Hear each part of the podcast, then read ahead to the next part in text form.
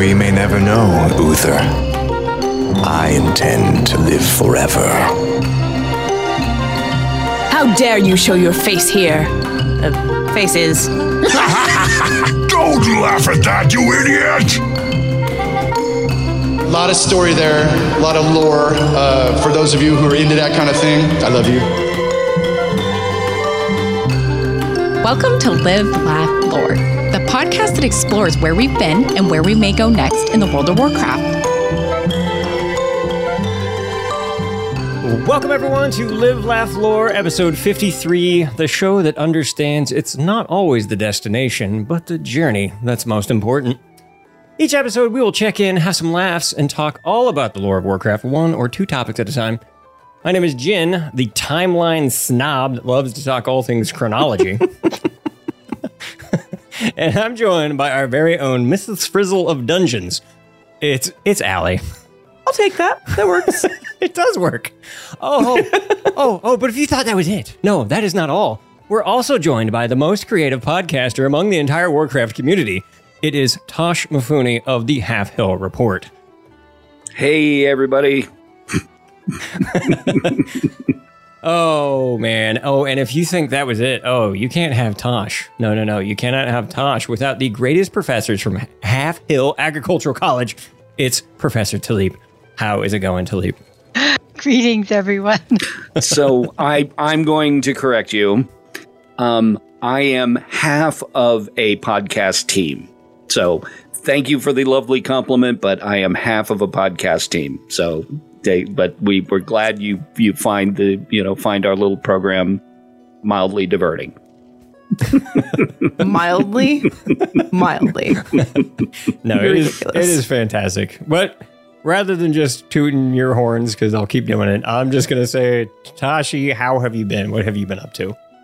Well, Tashi in real life, um, as far as gaming goes, um, you know, we've been in a, you know, we're in a little bit of a content drought here a little bit. So Taliep and I have been playing quite a bit of Lord of the Rings Online, uh, Lotro, and we've been enjoying it so much that we actually introduced a new kind of special occasional feature on the um, on the Halfhill Report called "The Adventures of Bodo and Rowan Brockhouse," uh, sort of chronicling the adventures of our characters. Uh, we're two chapters in how they met, their first adventure. So, um, so that's been, you know, aside from real life stuff that my meat puppet walks around and does. Um, that's um, you know that's that's what that's what I've been doing. That's what's been taking up my time. Fantastic. Yeah, I I have not actually checked out Lord of the Rings online. Is it? I don't, I don't know. I've heard it was decent and it's been getting better over the years because it's a that's a really long running game too, isn't it? Yeah, it really is. It really is. It really is. 2007, I think it started just shortly after. Wow. Yeah. Yeah. It's a long time. I had a feeling it was one of those long ones that just it's still there if you want to play it. it's really nice and you know, you don't have all the pressure of you know, we can just be little hobbits running around and collecting things and doing our little things and not worried about, you know, the big bad or getting to end game or anything. It's just very, very relaxing and gentle, you know. So that's that's that's the attraction for me. Nice. Feels very I don't know, Pandaria It's yes, yes. Slow down. Slow down. yeah, well, speaking of, uh Taliep, how have you been? What have you been up to? Well, I've also have been playing uh, Lord of the Rings, and I was intrigued by your opening statement about it's not always the destination, but the journey that's most important. And one of the key differences between Lotro and WoW is that Lotro is about the journey. Um, you could take literally years to get to the end game if you wanted to. You know, and WoW, there's a lot of pressure to sort of move through and get those levels up and then get into whatever the end game is for you. And um, it's a totally different feel in Lotro um, that they encourage you to do all of these literally hundreds of side quests in each area as you're, you know, there's a main story as well that kind of parallels the books, but um, but they just really throw all of these quests at you, so you can just putz around forever. It would be perfect for you. Yeah, that sounds fantastic. yeah, that sounds that sounds awesome. Oh man, I, I'm actually kind of tempted to check that out because yeah, it's uh, 2007 and it's still going. Wow. And Yeah. it's free. You know, and, it it's shows its free. age See, free helps. In the um, you know, the early stages. They haven't updated it in the way that WoW's been updated, and you know, the map is terrible. um, but it's pretty. I mean, it's a pretty game if you just sort of overlook the the um, lower resolution graphics and so forth, and it just has a lot of charm. There's Right. also lag, but you just live with that. Yeah, the lag the lag can be pretty it takes bad. you forever to get anywhere anyway, so you just kind of live with that. and there's no flying. So yeah, there's there's there's no flying at all. So No flying. You know, there's Yeah. just the eagles, and they only show up in very special circumstances. Yeah, I was gonna say. I mean, if there was flying, they just would have rode the eagles and dropped the, the ring and the immortal. I mean, that's what they would have done right there in Mount Wait, are you telling me? Are you telling me that eagles? you could have gotten here the whole time via eagles.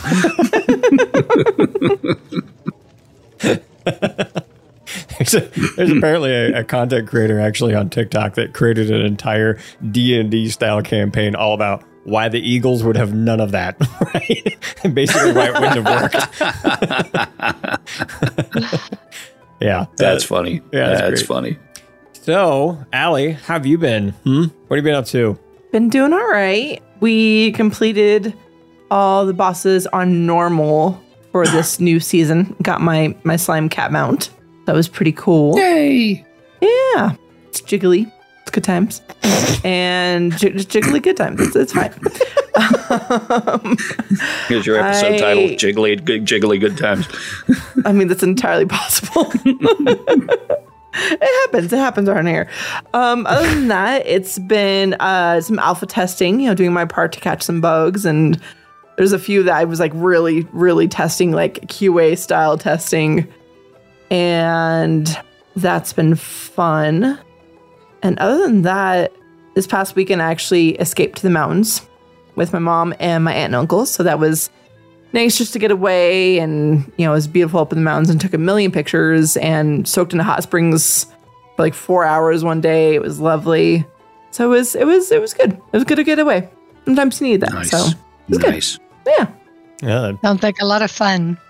it was it was a lot of fun Soaking a hot spring sounds really nice right about now.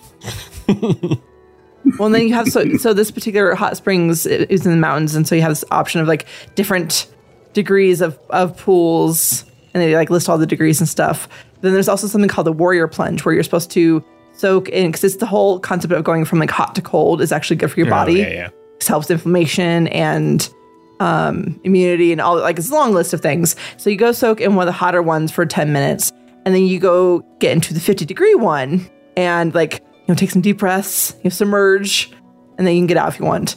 But uh, and it's really like revitalizing, and it like it was awesome, and it was really shocking at first, but then like I submerged a couple more times, and it was actually like wonderful and I like was able to like lounge across some rocks and like get my arms like actually in the river and just kind of chill there for a little bit, literally. But it was really relaxing and you know beautiful out, mount- mountains and a drink and everything. So it was a good time.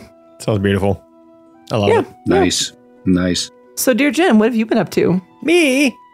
Um, yes, you. Hmm. Well, so I am now officially on week five, starting this week, of marathon training. Yay! Wow. How are you? How are you feeling now? Week week five. well, considering Monday is rest day, uh, I'm feeling fine. Feeling good. All right, it's rest day. Uh, let's talk tomorrow. Uh, actually, Wednesdays are always the days. If you want to really get an idea of how I'm doing, talk to me Wednesday ish, afternoon ish, right after I come back from work, because that's speed work day. I don't, I don't like it. I, I just like to, huh, just, it's just fun. Just go, right? Just get out there and go. But no, when they're like, okay, you're gonna run as fast as you can for 200 meters, and then, you- then, then you jog out. Jog it out. You go 200 meters as fast as you can. I'm like, I don't like, I don't, I don't like it. I don't like it. But, I, but, but obviously, I'm gonna do it. So that's that's the Wednesdays, and then then the Saturdays. Oh, and speaking of which, I'm also uh, really excited because I am actually going to be traveling for a little guild meetup uh, this weekend. So, uh, dear listeners, by the time you are hearing this, I will have actually already returned from uh, from Maine, and I'm really excited because uh, this weekend I have 15 miles to run on Saturday, and I will be running that in Maine, where it's a high of 77. Where here in California, it's a high of 109. so I'm like, yay! That should help a lot. Yeah. Yeah. Wow. Yeah. Wow. And and it's okay. I don't go outside at the hottest time of the day. But here's the problem. Here's the real problem. It's a low of 79. So it's like, you better get outside at dawn or you're going to have heat stroke. So, like, Where does the marathon take place? marathon is in December, on December 4th in Sacramento. So, Ah. oh, okay. so it'll be, It'll Uh, be nice in Sac that time of year. hopefully, it's sometimes it's a Should little, sometimes a little iffy, but usually December is good to go. So, so I'll be, Yeah. be happy. Nice and nice and cool, crisp morning, uh, right after a I don't know pumpkin spice latte or something. it's right after Thanksgiving. so yeah, I'm I'm really looking forward to um, you know not being in the heat anymore. So at least I get a break this weekend. So that'll be great. That's great. Yeah, And meeting with Gildy sounds fun too. yeah, yeah. It's gonna be it's gonna be a lot of fun. So you know, basically, you know, Labor Day weekend, uh, having a little little meetup where we didn't all have to take a bunch of time off of work because yeah, it was just just over the weekend, a three day weekend. It'll be good. All right. Well, I guess that's it. So we can hop into a little bit of uh, a little bit of this. Nothing beats a brew shared between friends. So, uh, I decided that, uh, and I was like, I don't know what, I don't know. I'm just, I got, no, I'm, I'm tired. I don't want to do anything. And also I have a run tomorrow. So I was just like, hey, grab whatever makes you happy. That's, that's kind of what we're doing today. Do whatever you want. So today I'm drinking Gatorade.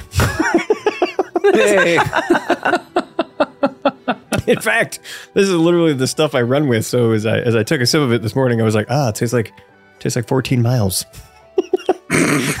I feel like that makes it worse tasting, but maybe that's just me. Actually, this is good because I got ice in it. I don't have ice in it when I'm running. It's it's usually pretty Fair. warm by the time I'm done with it. but you know, need the electrolytes. So hmm, yeah. But anyway, Ali, what what did you grab? I'm curious. um, Dr. Pepper. That's beautiful. There might be a little rum in there, maybe maybe not. and a silly straw. A silly straw, because why not? Because I'm an adult and I can do silly Because straws. it, it did just you do you, baby. exactly, exactly. I was gonna say, how many silly straws do you have? I have a whole one of the canisters that you usually put like larger serving spoons and stuff in. It might have silly straws. It's it's okay. There might be multiple in the whole canister. That makes me almost I, I, that makes me almost deliriously happy to think that you have a canister full of silly. I really do. It's in my kitchen. It's lovely. I, I have a picture of it somewhere. I can show it to show you to you later. But um, life's too short to not have fun. So you know, silly straws sometimes it just does does the trick. Agreed. Oh, that's fantastic. So, and I, I actually know what you're drinking there, there, Tashi. What do you what do you got? I have got Monster Energy drink, um, which is perfectly appropriate at like seven o'clock, and we're we're using the same tumbler. 2019 t- Con Before the Storm. What are the odds of I saw, that? I saw yours. I'm like, hey, I'm doing that too. Yeah, that was that was exciting. You know, it's really sad. Anyways, continue. Sorry. I was going to say, you know what's really sad about that is I actually backed them and I wanted to grab my. I for I just forgot to go get one. oh no! I mean, I can see if he has more. I don't think he does, but I can see if you want. yeah, I, I was like, uh oh, I totally forgot to go get mine.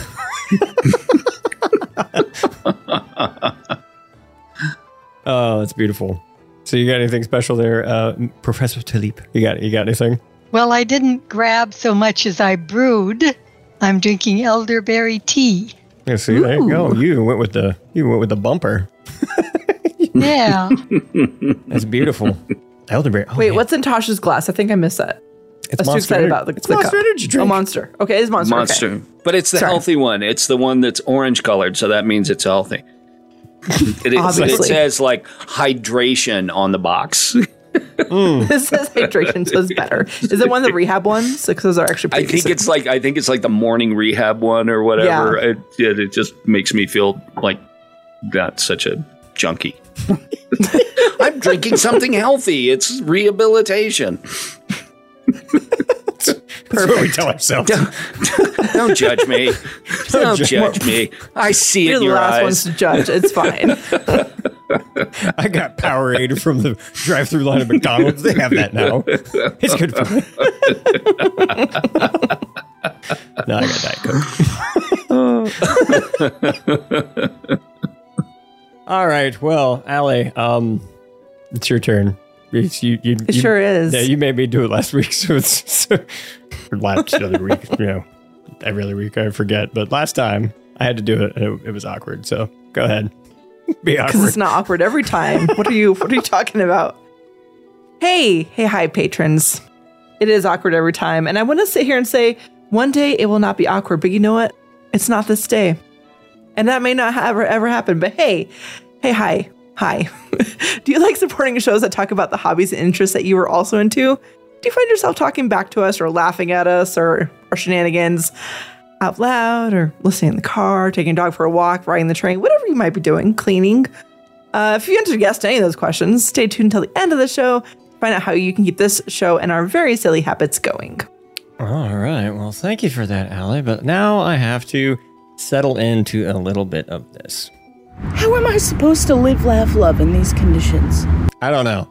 I, I don't. I don't know how we do it, but we do have one very quick little story to catch everyone up on what's going been going on in the saga of the ABK.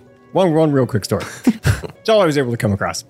Because we appear to be at the point in the timeline in the courts where motions will be filed, rulings will be appealed, sides will be argued, and things will take a very, very long time to work through the system. Well, today's story is just one of those things because on August 10th, the Los Angeles Superior Court Judge Timothy Patrick Dillon denied Activision Blizzard's bid to dismiss part of the DFEH's lawsuit. Activision Blizzard's attorney sought dismissal of the DFEH's causes of action for employment discrimination because of sex, retali- sex, retaliation, and failure to prevent discrimination and harassment. According to the Activision's attorney's court papers, the DFEH failed to investigate, mediate, and negotiate those claims before filing suit. That's what they said. Of course, they said that because that's, but they're liars. Uh, so, Tell us what you really think. Yeah, how, do you, how do you really feel? Don't hold back. What are you doing? Well, we're not done yet. Anyway, the rest of the Please, counselor, proceed.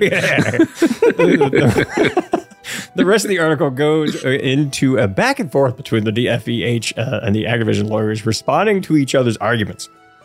And I just thought it was kind of funny because be they, they seem to be getting a little snippy between those two sides from what I can tell in the article. So I'm I'm not not sure it's as bad as how much the lawyers in the Alex Jones trial hated each other, but Oh, don't even me with that. Oh, the- there was definitely some back and forth between the two. There were they weren't like flipping each other off from the, the, the stuff like they were in that Oh, trial. okay. That's something. But anyway, for example, one of the quotes is This motion concerns the California Department of Fair Employment and Housing's fundamental failure to follow its government statute in a rush to gamer media attention that it hoped would prevent the Federal Equal Employment Opportunity Commission from fairly resolving works, workplace claims for the benefit of eligible claimants. That's what the company's lawyers argued. That's what they said. Well, in the process, DFEH uh, unfairly damaged the reputation of a company and undermined the public trust. oh my. that's, that's what the lawyers argued. And, uh, well, if that's what their goal was, I think they did a good job. But uh, no, I think it was actually just to protect the workers. So, anyway, the DFEH lawyers argued uh, that with its dismissal motion, Activision, Activision denigrates public servants working for the DFEH complainants of media attention resulting from the lawyer and criticizes the DFEH working relationship with the Federal Equal Employment Opportunity Commission. So, as you can see, This feels like law- like oh, like ver- lawyers' versions of basically saying you suck, right? like you can almost read between the lines of how they hate each other. like that's that's what I'm getting at least. So I don't know. What, you, what did you think? Um, oh oh, there, there's one more quote because Activision asserted only well-worn arguments attacking the power of government rather than addressing the merits of the government's claims. Wow, who was that? who was that quote attributed to? To the DFEH? The the Activision's lawyers asserted that that was the DFEH was doing, as they're just like typical typical government, just saying that. Huh? Interesting. interesting. Interesting. Uh huh. So I don't know, like get better arguments. Activision is kind of what I'm saying, but then again, don't because I want you to lose and I want you to pay out the nose because you treated your employees like crap. So there you go. That's my opinion. Yeah, it's I. It sounds like uh, some kind of lawyer version of high school drama, Uh huh. and it's ridiculous. And again, ABK just does this to themselves, so that's uh that's a thing. Yeah, that just seems like they just keep doing it. Uh, It's it's all just icky. That's, that's just it's just it's just icky. All of it. It just the entire thing is just icky. And when this whole story broke, right, about the stuff, I don't know, maybe I've just been walking around in a fog for, you know, 53 years. I don't know. But um, you know, I actually had to ask Taliep, I was like, does does, this stuff happen? Like this happen this happens? Th- these kinds of things, these kinds of gross sexual harassment, that kind of thing. I'm like, that that can't be a thing. I've never seen that. Where what is and and Taliep, did you tell him what you told me? I told him all the time, every day, that every woman, one way or another. And then I apologized on behalf of my gender. I said, I'm sorry. I don't like. Where do I go with that? I don't know. Yeah. And but this is look. in my professional life, I deal with government stuff a lot with government attorneys, with government representatives, um, with company representatives. That's that's what I do. And what I am seeing is pretty much the standard kabuki show that you see. You know, it, it's the it's the outward facing kabuki show that you know that happens, and it just happens to be playing out in the press. But these types of you know um, posturing when both parties have a sense of where it's actually going to end up Right. but there there is a certain level of posturing that you have to take on both sides to satisfy your your respective stakeholders and shareholders, right? Both on the government and and on the industry side. Um, but honestly, in the background, you know, uh, you know, attorneys and assistants and that kind of thing, and clerks, they're they are communicating it. You know, it's kind of like you know keeping those um, diplomatic lines open. You know, they're communicating of, you know, but it would not, you know. Anyway, that's that's my take on it. That you know, I, I see this kind of stuff. Um, yeah, yeah, I see this kind of crap every day. You know, in, in you know things, but for the for the victims of what happened to get just it just seems like it just just opens you know just it, it- this kind of posturing and haranguing and that kind of thing it just never allows for any kind of healing you know and that's that's tough Yeah, that's, that's true. tough Yeah, 'cause- because if, if they would just just if they would just get the damn thing settled just get it settled move on right the ship and so that we can go so we can all collectively go back to enjoying and not having this shadow hanging over the you know forthcoming expansion Yep. I completely agree. Unlikely we'll be finished by then, but No, it won't be.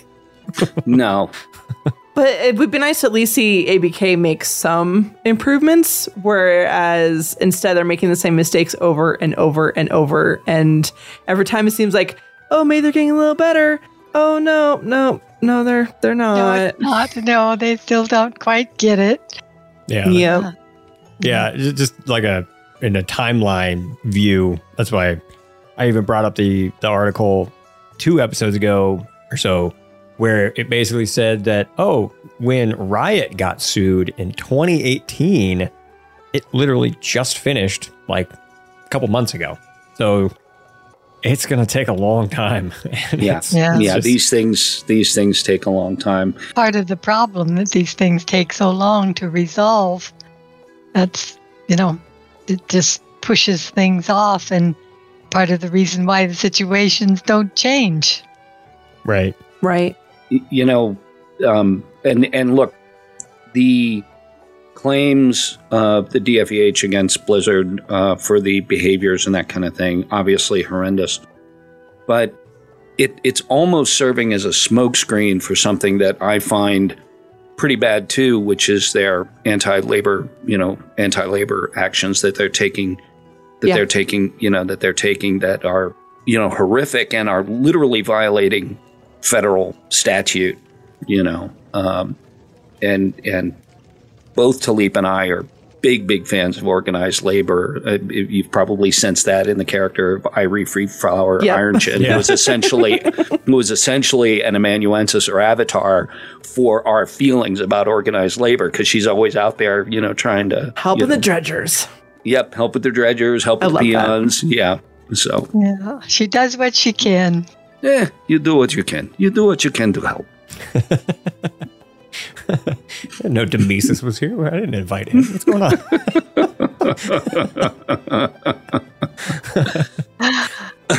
oh yeah. No, I mean I completely agree. I'm a huge fan of uh, organized labor, labor in general. Um, it's just it's sad, especially like I think Berserker uh, put it put it best on episode 50.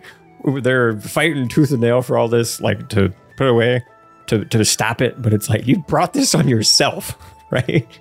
You know, Yeah. if you actually treat your employees with, you know, compassion and actually want them to have a, you know, proper work-life balance and want them to actually, you know, enjoy their day-to-day life and, you know, get along with their their colleagues, it usually doesn't happen. People only start forming labor unions like at Starbucks when things are bad, right? So, Yes. yeah. So, um, yeah, or like it, Amazon. Well, when things are, get really bad and the pandemic put, shines a big spotlight on that, where it's like, oh, yeah, you guys are being put in horrible working conditions. So then they try and unionize, and then everyone goes, no, not that. And they're like, no, you brought it on yourself. So that's my opinion. It's true. All right. I Well, oh, go ahead, Taliep. I was just going to say I agree with you. well, with that, uh, I think we'll get into a little bit more, I don't know, happier topic? A little bit? A little bit? Absolutely. Yeah. Gotta be happier. I hope so. What you talking about? What you talking about? What you talking about? What you what you what you talking about? Well, you know, uh, stuff and things and time skips. hmm Pretty much. Because ever since the community heard about time is not a construct of death, or time works differently in the Shadowlands, every single person in the community started talking about a time skip and what it would mean to the story. They're like, oh my gosh, what if we start doing like like Spelljammer stuff? Because it's like, oh, now we're gonna like line up with StarCraft universe, and it's gonna be like 550 years in the future. And it's like, what are you, what are you, what are you, what are you guys on? it's not how they write this story. Pretty simple. um, well, I mean, what, what are we gonna see? Are we are we gonna see Anduin in his full bearded glory? Hmm? How about that? Nice. Nice. All right, we, is, is the are we going to come back from the Shadowlands and the light and the void are going to be going at it? We're going to be like, oh man, look up, man, look at the sky, it looks really pretty. And, It's scary what's happening, but it looks really pretty. well, anyway, so this show's second favorite member of the narrative team, second favorite. Sorry, Stevie D and Stickney will always be number one in my heart. So nice. Nice. Well, uh, Stevie D took to the forum to address this topic head on, and he wrote, Don't worry, this is a slightly abridged version. I didn't, it's not word for word, but it's pretty close. So this is what he wrote Hello, friends. I wanted to take a moment to address the topic of time passage between Shadowlands and Dragonflight. There has always been some amount of time passing between expansions. We maintain an internal timeline of what year each expansion begins, and the gap between them has either been one or two years. When you look back on the Warcraft timeline, one of the things you'll notice is that a lot of massive world changing events were tightly clustered together. Where are the ancients, everybody? Where are the ancients? It's tightly close together. Uh, this is especially true for WoW, which since launch has seen a multitude of invasions and catastrophes. I can't word. Uh, catastrophes. can't do it. Catastrophes back to back in the chronology. That's a hard word. I get the sensation. Take two.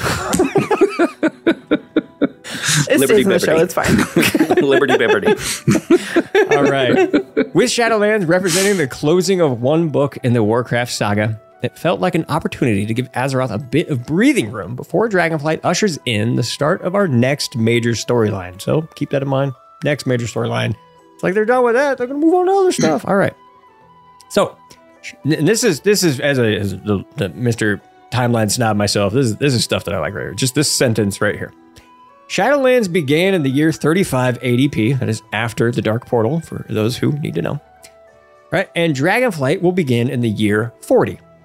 Okay? And remember, Shadowlands took place over the course of two years. That leaves three additional years that we will be fast forwarding through. So, no Spelljammer, no, we're not converging with the StarCraft universe. We're not going to, it's just three years, or just three.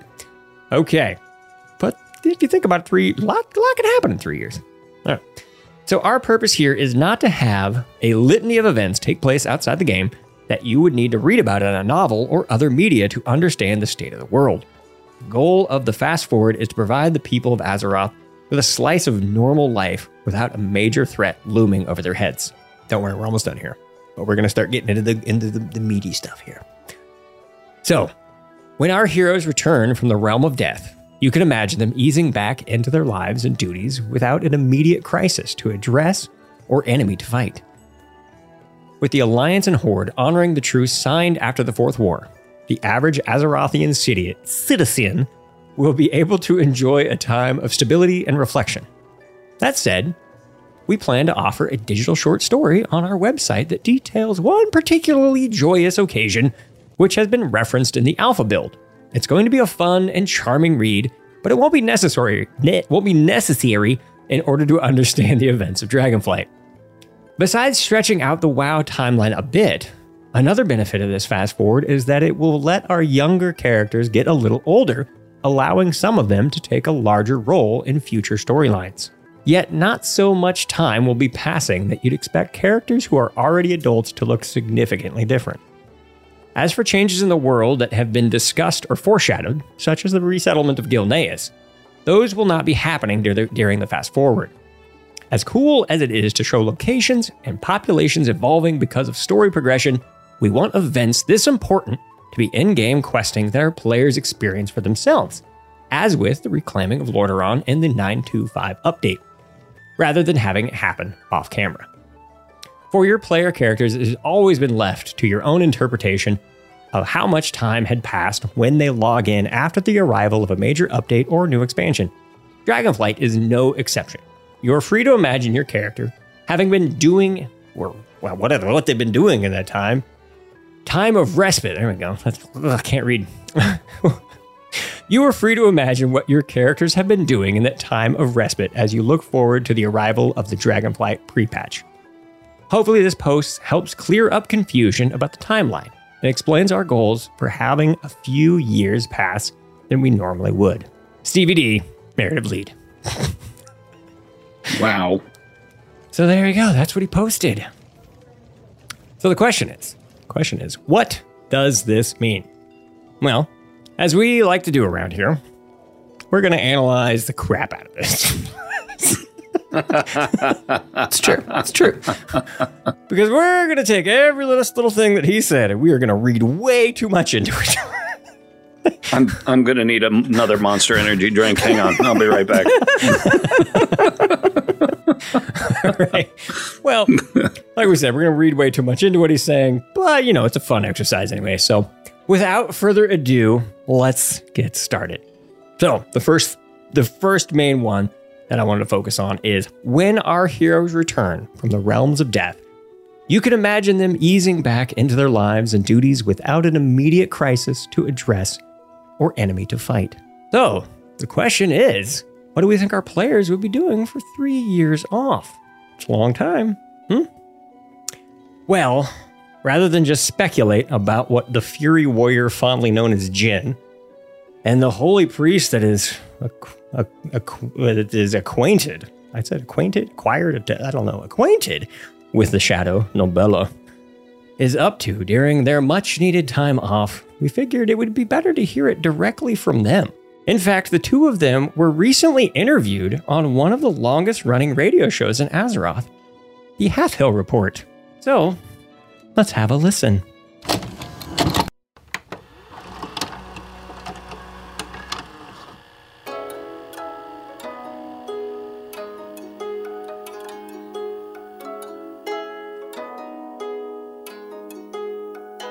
Welcome to a special edition of the Halfhill Report. I'm your host, Toshmifune, and in this very special edition, we're taking a closer look into the lives of Azeroth's greatest champions. They put their lives on the line to save us all from one calamity to the next, only to have, in a way, put themselves out of a job. First up, I'd like to introduce you to a proud dwarven warrior from the Wildhammer clan excuse me, originally hailing from Aerie Peak, Jin Can Jin Can Wildhammer. Did I pronounce that right? I pronounced that right. Close enough. Okay, very good, very good. Jin Jin Can, can I can I call you Jin? Because that's that's going to be easier. Aye, aye. Tis, tis what my friends call me, but uh, just between you and me, it's actually pronounced Gin. But Gin, it's it's Gin Can. Yeah, okay. N- nobody says that. It's I've gotten used uh, okay. to gin. Okay. All right. Very good. Um, well, welcome, welcome to the show. Uh, I appreciate you making your way all the way out here to the turnip. Uh, and it's wonderful to have you here in the upstairs room. And you have somebody with you. Uh, next up, uh, I'd like to introduce a priest that originally hails from Northshire Abbey, but due to an unfortunate event beyond the Greymane Wall, now runs with a different pack Nobella. Nobella, welcome to the show. Hi, Tosh. It's a pleasure to be here. Thank you. So, just out of curiosity, do you do you do you just maintain your Worgen form all the time? Is that what you find most convenient? Most convenient, most fun, but however you want to take it. Okay, all right. I, I was just I was just curious. I you know um, it, because the the ability because I'm stuck in Pandaren form. That's just you know I I have no other form. That this is this is this is just me. I I I wish I could, but you know, transform into you know I don't know night elf because sometimes you just want to feel pretty. Um, but sometimes you need to reach uh, the top shelf. You know what I mean? Mm-hmm. Well, I don't. I don't have any problem with that. It's bending over to get the bottom shelf is where I find the uh, is where I find the particular challenge. Um, so welcome to the Lazy Turnip. As I said, uh, I'd like to just go ahead and get right into it. Um, it we've had a couple of years now since we returned. Uh, you know, since uh, champions returned from the Shadowlands, the world is different. We're um, effectively at peace. We have a, you know, we're at, uh, you know, we have a truce. Um, and for once, something that we here at the Halfhill Report have wished for quite some time was peace in Azeroth. But obviously, that's a very different world that we're living in. So, Nobella, I want to start with you. What has peacetime meant for you, and how have you adapted to it? You know, it's been a really good break. I've got my loyalties with both Stormwind and Gilneas. So I spent time at the cathedral and the library in Stormwind, pay my respects to dear King Ant- King Varian, and also spend some time with Greymane, trying to help the Gilneans who are still trying to re- reclaim their home, find a new life. But I've also taken time to relax, spend some time with other Worgen, figure out how to handle and manage this fur and all this craziness I haven't had a chance to figure out yet. Because I've just been too busy, you know, fighting. And I just took some time to relax. Going to the Maw and back does does things to you. So, so financially and economically, um, y- you know, a lot of times returning, uh, you know, um, uh, soldiers returning from war uh, come back and find themselves uh, a little. Um, y- there's not necessarily work for them because you're you're now in a peacetime economy. Things are things are a little different. Um, now it sounds like you're a scholar. I am. I am. as, and that that would make sense as a priest. Um, as a priest, um, is this is this? Have we reached the stage that you were hoping we were always going to reach? Maybe. It feels a little weird to be at peace after we've been fighting for so long. As a priest, you know, there's still plenty of things to do to serve the light and have some fun playing in the shadow as I'm one to do at times. Illyria's been seen around Stormwind some, so I've been talking to her a bit. But there's always things to do. And sometimes after you fight for so long, you kind of wait for the next battle because it feels a little weird being at peace and relaxing. So you you feel like um, economically, financially, is it is it working out for you? Did you have any trouble finding work when you got back? I'm a priest. Someone always needs a priest for something. Well, they there you go. That's very that is a healing. very that is a very valid point. There's plenty. There's always plenty of work for a priest. Always plenty Always of work something. for a priest, and you can, you know, that's that's great, and I'm glad that worked out for you. That's that's truly Thank you. outstanding. Thank and I'm you, very Tosh. happy. I'm very very happy for you. Um, uh, Gin, I'm going Aye. to I'm going to pivot. I'm going to pivot back to you. Um, same, similar question for you. Now, you're obviously, I can just tell by looking at you, you're not a priest. Um, you are very, really? very clearly a warrior. And war, the first part of warrior is war. How are you adapting to peace in Azeroth? Uh, that's a. This is a bit of a loaded question, honestly. I'm. At first, it was fantastic. I, I you know, I, you, yeah. I- don't know if you know if you know this, but adventurers, we we run everywhere. It's just a constant running. Uh, There's no, no one stops to walk. And but so it was finally nice to just take the break and and breathe for a moment. It didn't feel like I was rushing everywhere. There was I had time to stop and smell the roses, but then the roses got boring. Um, I so I, I went back home to the to the Aerie Peak and I tried to help with uh, tend the griffins, uh, but to be honest, the little bastards bite, and I got it just it, I just got so angry. And I'll just say the the- the other tenders didn't look look very fondly on me when I started going berserk on the little the little hatchlings and I mean they were fine they they bounced back but you you get what I'm saying so So you, so you've still got that that need for um, an outlet for your uh, uh, to not to put too fine a point on it. Your more aggressive tendencies. You you you still have that. Well you have a griffin bite your fingers three four five times a day and you see what you want to do That that would that would certainly get on my nerves after a while. There's no question about that. Um, and uh, so that's so that's how you're making a living now that you're not drawing a soldier's pay. Um, Well, you're you're, you're no. a, a griffin tender. No, no, no Wait, I, you doing- I, I a stopped little that pretty bear- pretty early did- on I've Oh, okay. You sound like you weren't very good at it. they, I I don't know they Does said I should have been I should does have been wearing well? gloves but I, I I'm a warrior. I wear plate gauntlets. You can't really it's it's difficult. Like leather they look at you funny if you're wearing leather gloves. It's it's a thing. And honestly i just i've been I've kind of been lost to be to be honest. It's, it's been, these last two years it's just been it's been hard on a on a on a warrior. Like i got plenty of cash. Like i'm not worried about the economy. I mean that's the nice thing about being an adventurer for 15 years straight. You just see people throw money at you it's i don't know so you I'm, I'm good there, but it's there's to be honest, it's it feels like there's something missing. And I don't So- I don't know. So let, let's pull on this thread for a moment because we're very fortunate. We, you know, we have a priest, you know, sitting there right next to you. It sounds like you have some issues you're dealing with as a former soldier.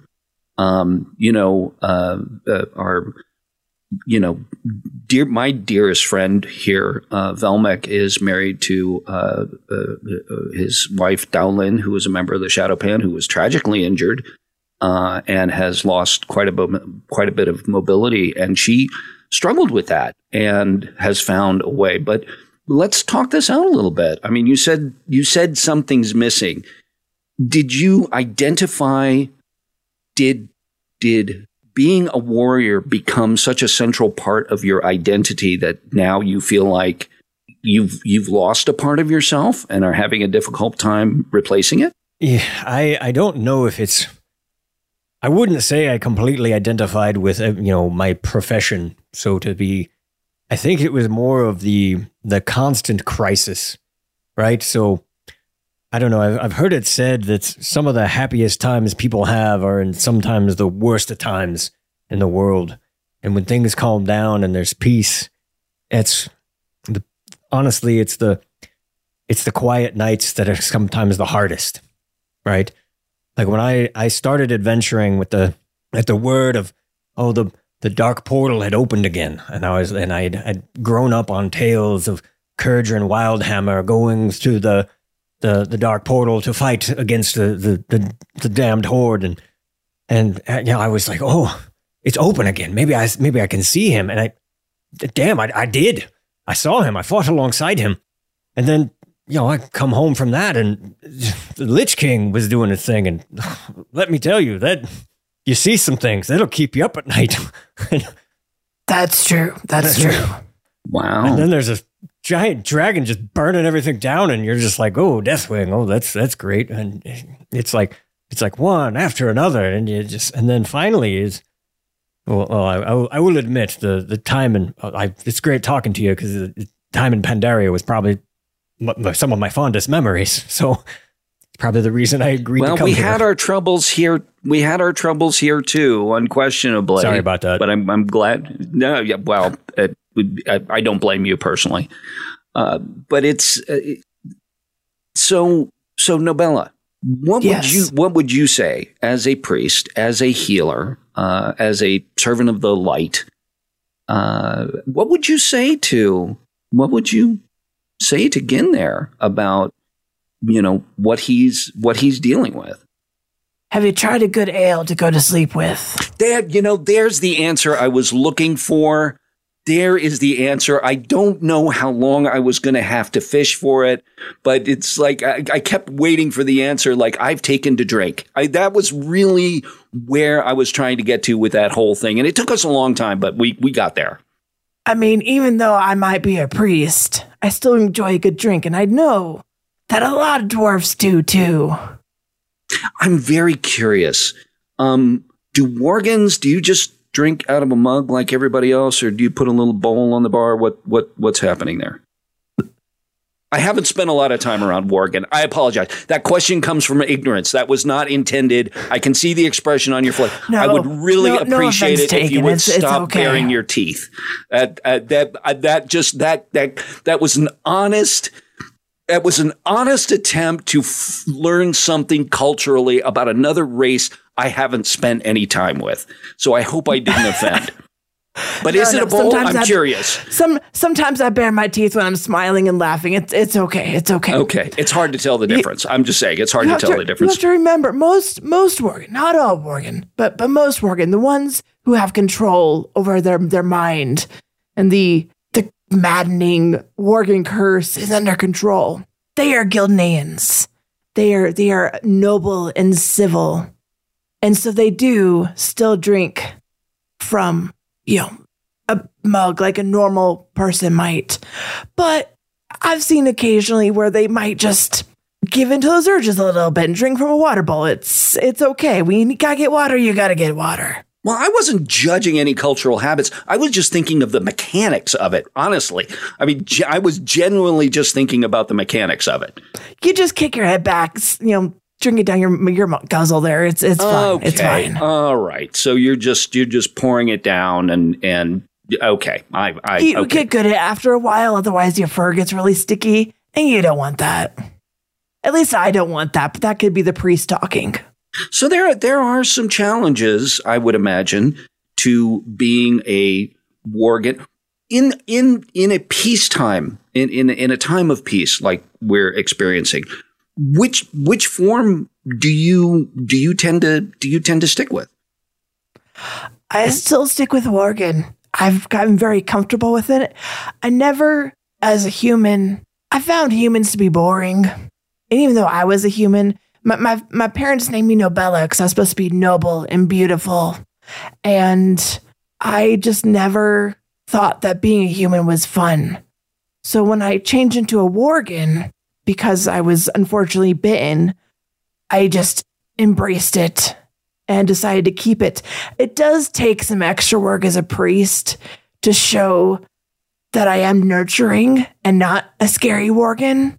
But after a while, you get pretty good at it and you build a reputation for yourself.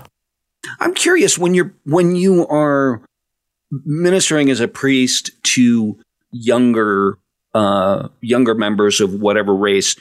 Do you do you find that they identify with you more if you're a a wolf or a human? Because you know, children oftentimes respond of all races will respond to something you know fluffy and nice, and it's you know non-threatening. It, I, I've I've never been able to picture a Worgen as non-threatening. Do you wear a little hat? What, what a little top hat? What do you what do you do to take take that you know reduce the uh, are those hard to keep on? I'm curious. In working They are form, actually very hard to Do keep you- on. Do you do a little ribbon or what? How does that? No, that? just looks ridiculous. What are you okay. thinking, uh, Okay, all right. I'm just. I'm really, you know, I'm, look You, between you the bowl and the rizzo and the it in and the- there. It's fine. It's fine. Okay, uh, and the ears. Do the ears go in or out? I don't. It depends on the hat. Hats, Depends on the hat. Let, let me let me tell you, Tosh. Hats are actually very tricky as a Worgen. I would imagine There are certain hats, like the the top hat that the Gilneans love so much. I've also adopted. Pirate hats oddly work very well, which makes me happy. Really? Is that, is that like because them. of the three points I've seen pirate hats? Is it three points? be. It just kind of fits. Just kind of you can just kind of wedge it in there between your ears, and it wedges just nicely and just oh. sticks around unless unless Okay. you're running wild which is when we we run on all fours sometimes that knocks it over a bit but it mostly stays on as for the children i find that children are more accepting than adults as long as i take the time to show them that i am nice and i care and that i like other animals I usually have a companion with me of some type of animal that's cute and fluffy. I let them play with it. It lets them calm their nerves a bit. And then they see that I'm not all that scary. And then we're good friends after that. that would you know we've gotten way off topic uh, and i'm going to get back i promise trust me I, i'm going to i'm going to get back there i'm not quite sure how but i do have a question again for you um, because obviously nobella can change her appearance uh, to kind of fit the circumstance that, that she's in have you considered because you know with the aggression thing you sport a very aggressive look I mean that is a that is a very aggressive look. The, the you know the the mohawk, the face paint, all the armor, that kind. Have you thought about changing your outside to fit where you would like your inside to be? So you rather than continuing to sport the wartime apparel and the very aggressive the the you know the mohawk and the face paint and and all of that maybe if you changed your outside a little bit, it would put you in a place where you felt more aligned with this peacetime community, with this peacetime world we're in. It's a thought. Hey, well, I'm, it's sure it's a it's a little bit of a thought, but I like to think that I've I've picked the the outward appearance that fits the best with me. And by the way, it's not face paint; these are oh, tattoos. I'm, okay, Sit down, I'm all not right, going okay, anywhere. I, all right, okay. See, give me, here, I'll, I'll just show. You. Oh, you. you're You right. see, can it's- I? it's not- can I? Give me. I've never off. actually touched a tattoo. That's that's interesting. That's Yeah. interesting. Okay. Absolutely. I'm almost as furry as you. See, it's okay. You can you can touch it. don't don't misunderstand. I'm not, you know, um, but that's okay. So you're you're comfortable with who with who you are and how you look, no matter how frightening and aggressive that might look. Yeah, I mean, I, growing up, I've been told I have the uh, I don't know what they what do the kids call it these days? Uh, I believe they call it resting bitch face. Uh, wow. So okay. So I just I suppose so I just embrace that it. is the first time that's ever been that's ever I think that's ever been said on the Halfhill report. I'm I'm I'm pretty I'm pretty sure. So I'm going to put this question to both of you. You both are you know have expressed that peacetime has presented some opportunities. It's presented some challenges. Do you do you think this is going to stay? Are we going to, are you going to be able to live out your natural lives, whatever the length of that is, in, in a time of peace? Or do you see something, do you, you, do you have confidence in the truth or in the truth? I'm sorry. Or do you feel like there's, you know, the, you're just waiting at this point for the other shoe to drop? Where, where, where, where are you at on that? Again, let's start with you. Well, to be honest, I've been feeling like there was a the shoe's been a dropping for quite a while. I don't I don't know how to I don't know. It, maybe they dropped it from really far up and it's still coming in. It's it's been it's, on its way. It's someone someone dropped it from I don't know Draenor and it's on its way to Azeroth. I don't. know. It's a it's a long way. So, um, but yeah, it, y- y- yeah, I've I've been I've seen enough things to to know that something's a coming. Um, is it is is those dastardly horde gonna put up the dukes and come at us? I don't think so. I mean, they, we've kind of we've kind of settled into a good thing here. I'm you know, I mean, God, I never thought that I would have ever raided alongside the you know. We, I, we were going to the sepulcher, the first ones. I don't. It's it was a. Let me tell you about that. It's blow your mind. Just don't look up. Don't don't look up in there. It'll make you. It'll freak you out. I'm just you will you- you'll start thinking like eternity and the and you're just like I am the sig- significant thing. Just look at what you're doing ahead of you and just keep moving. It's okay. But anyway, so where was I? Oh yes, I was actually fighting alongside the horde. Could you believe it? They were right there with me. We were going in there together. I, could, I was looking over this, some Zandalari troll just pew pewing away, and I'm like, "Who's this guy?" And he's he's not attacking me like I'm used to. He's he's attacking the, the, the thingamabob that we were attacking, and it was like, well, "All right then, you're okay. Sorry about your king." Okay. He just looked at me a little funny. That was that was a nice thing of you. That was a nice thing for you to say. That's good. Yeah, I so yeah. Is the shoe gonna drop? Yes. Do I know when? No. I thought it was gonna be about a year ago. Uh, but hey, I mean, I guess I'm gonna live with the break for a while. But whenever the call comes, oh, you bet I'll be first in line. So so you're so you're anxious for whatever the next conflict is, almost regardless of who it's with. Oh yeah, I'm I'm I'm quite certain. Like, I'm not the most intelligent man. Look at my character. Oh, It's- now I, I wouldn't say that in front of you. it's I it's okay. I I I've I've fought alongside mages and warlocks and them big thinky types, and they just they do the stuff, and I just whack whack whack whack. That's what that's what I do. So, you know, it's it's a thing. And so, to be honest, I I I know that something is coming. Something from I'm just saying there is some stuff out there if you think little Draenor beyond the dark portal and, and all that, it's nothing. Absolutely nothing to what is out there. Something is a coming, and I don't know what. I'm just saying. Have you been to the seat of the Pantheon? That'll rock your socks. I'm just saying. It's I don't I don't get out a lot. So no, unfortunately, I have that. We I have you know reporters that handle that. So so you're so you're you're looking forward, Nobella. Your your feelings as we you know start to wrap this up. Are you do you think this is going to last? Do you want it to last? Would you be happy if it lasts, or would you prefer something else? Well, I would be happy if it lasted, but unlike Gin over here, I have to actually look up being a priest and whatnot. And we learned a lot at that sepulchre and in the maw, which turned my fur white, as you can see now. It used to be gray before Shadowlands. And when you learn about all these different warring people of supposedly higher powers and all these things done in secret against other higher powers, you have to know that there is something building and there's a big bad out there. And admittedly, while my allegiance is to the light, I have, let's say, explored the shadow. And you start to kind of learn a little bit about those powers, and you know there's got to be another big bad out there. So it's only a matter of time, unfortunately, that there will be war again.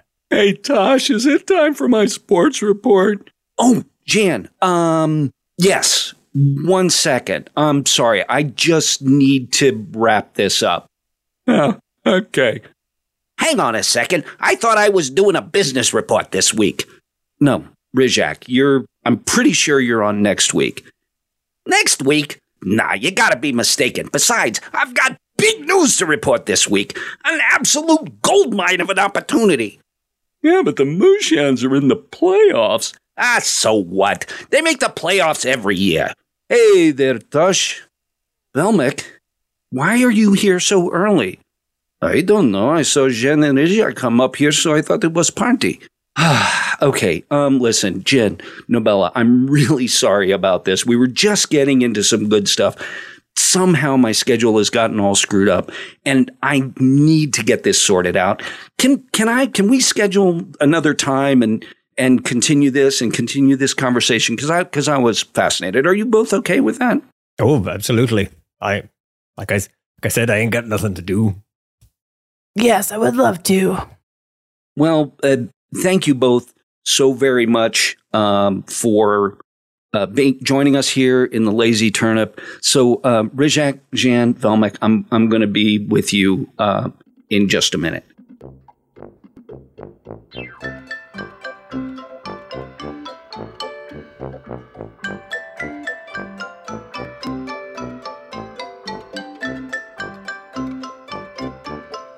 Thank you for listening to this special edition of the Halfhill Report. I want to thank Nobella and Gin for joining me here at the Lazy Turnip and for uh, giving so generously of their time. Yeah, yeah, enough of that. Can we get back to my business report? No, no, no. We're gonna no. It's my turn now. We we've used up your time. Am I ever gonna get to finish a sports report once on this show? It's been three years.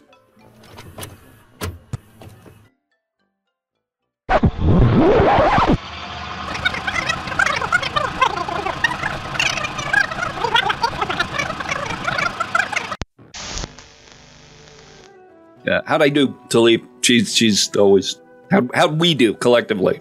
You all did great. It was very humorous. Could I just interject a quick little story here? When I saw that you were a wild hammer de- um, dwarf, it reminded me of one of my happiest memories in WoW. When I was leveling up my very first character and I was going through Aerie Peak, and I was a night elf uh, hunter, and um, very weary and footsore by that point in my journey.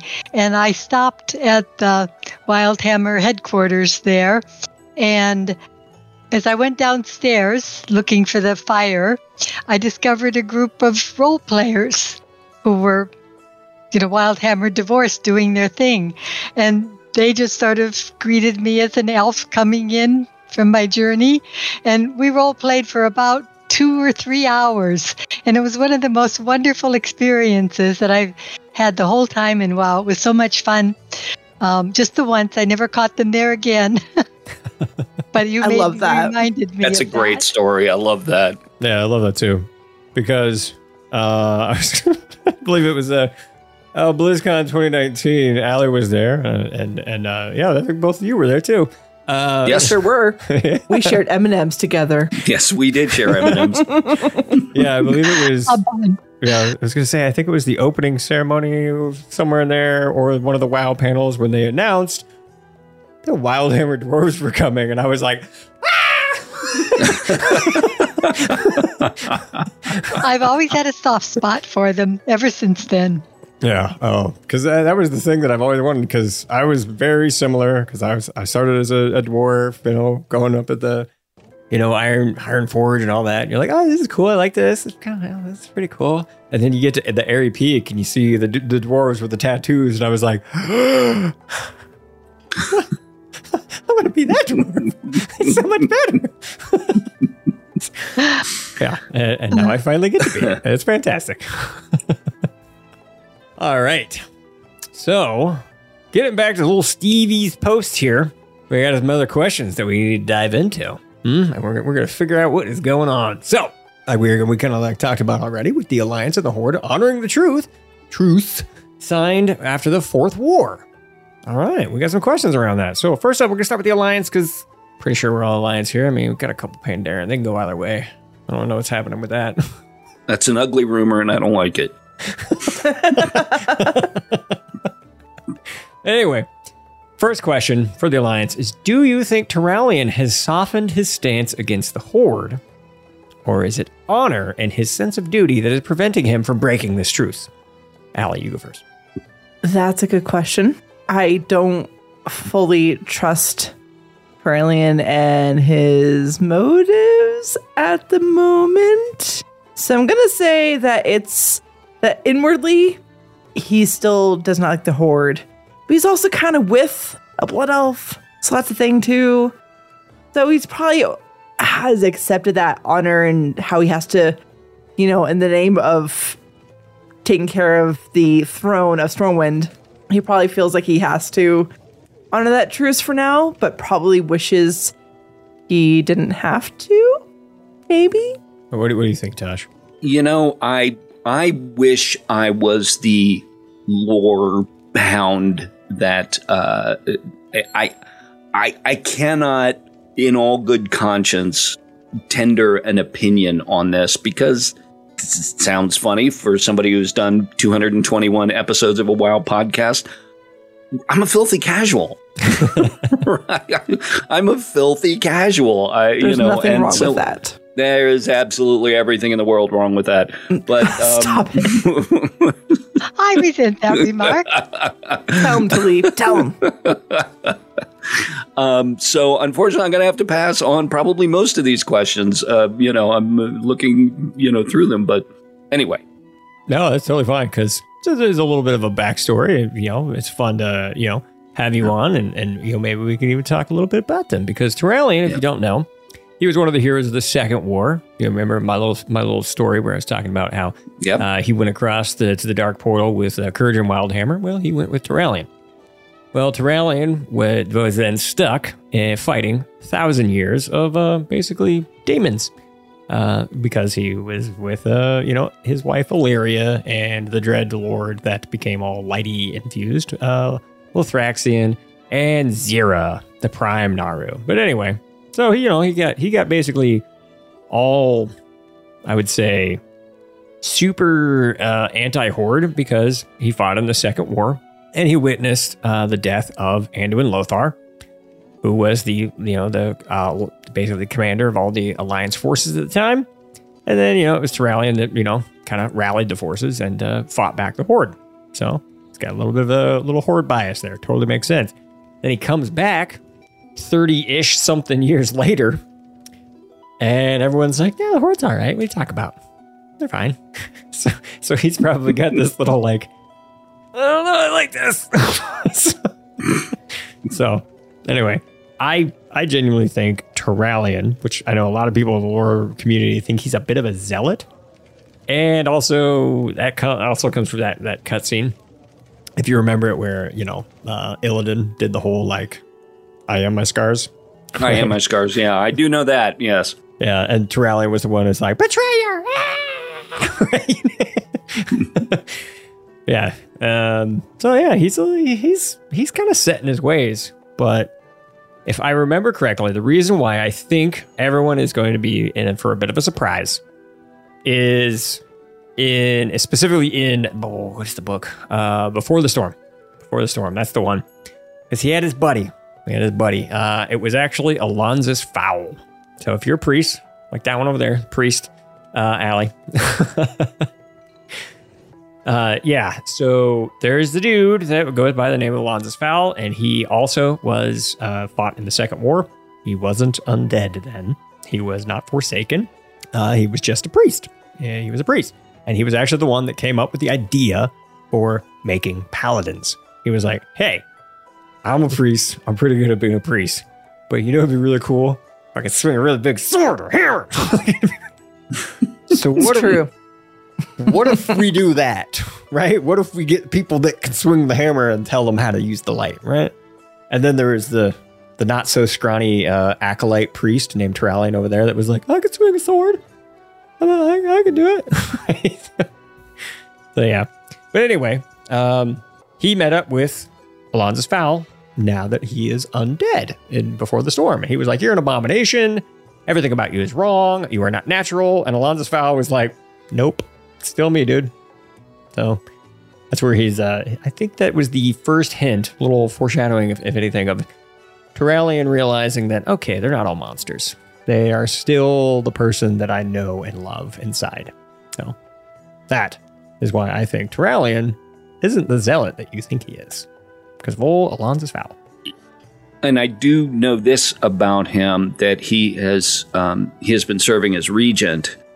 Yes. Um, do you think he's going to and and by the time Dragonflight drops, he will have been in the regency seat for th- you know at least three years, right? Well, it was actually the whole five years because Anduin got captured. Oh yeah, really the whole yeah, really the whole five years. Yeah, Yeah. he has been Yeah. serving yeah as the regent for the whole five years.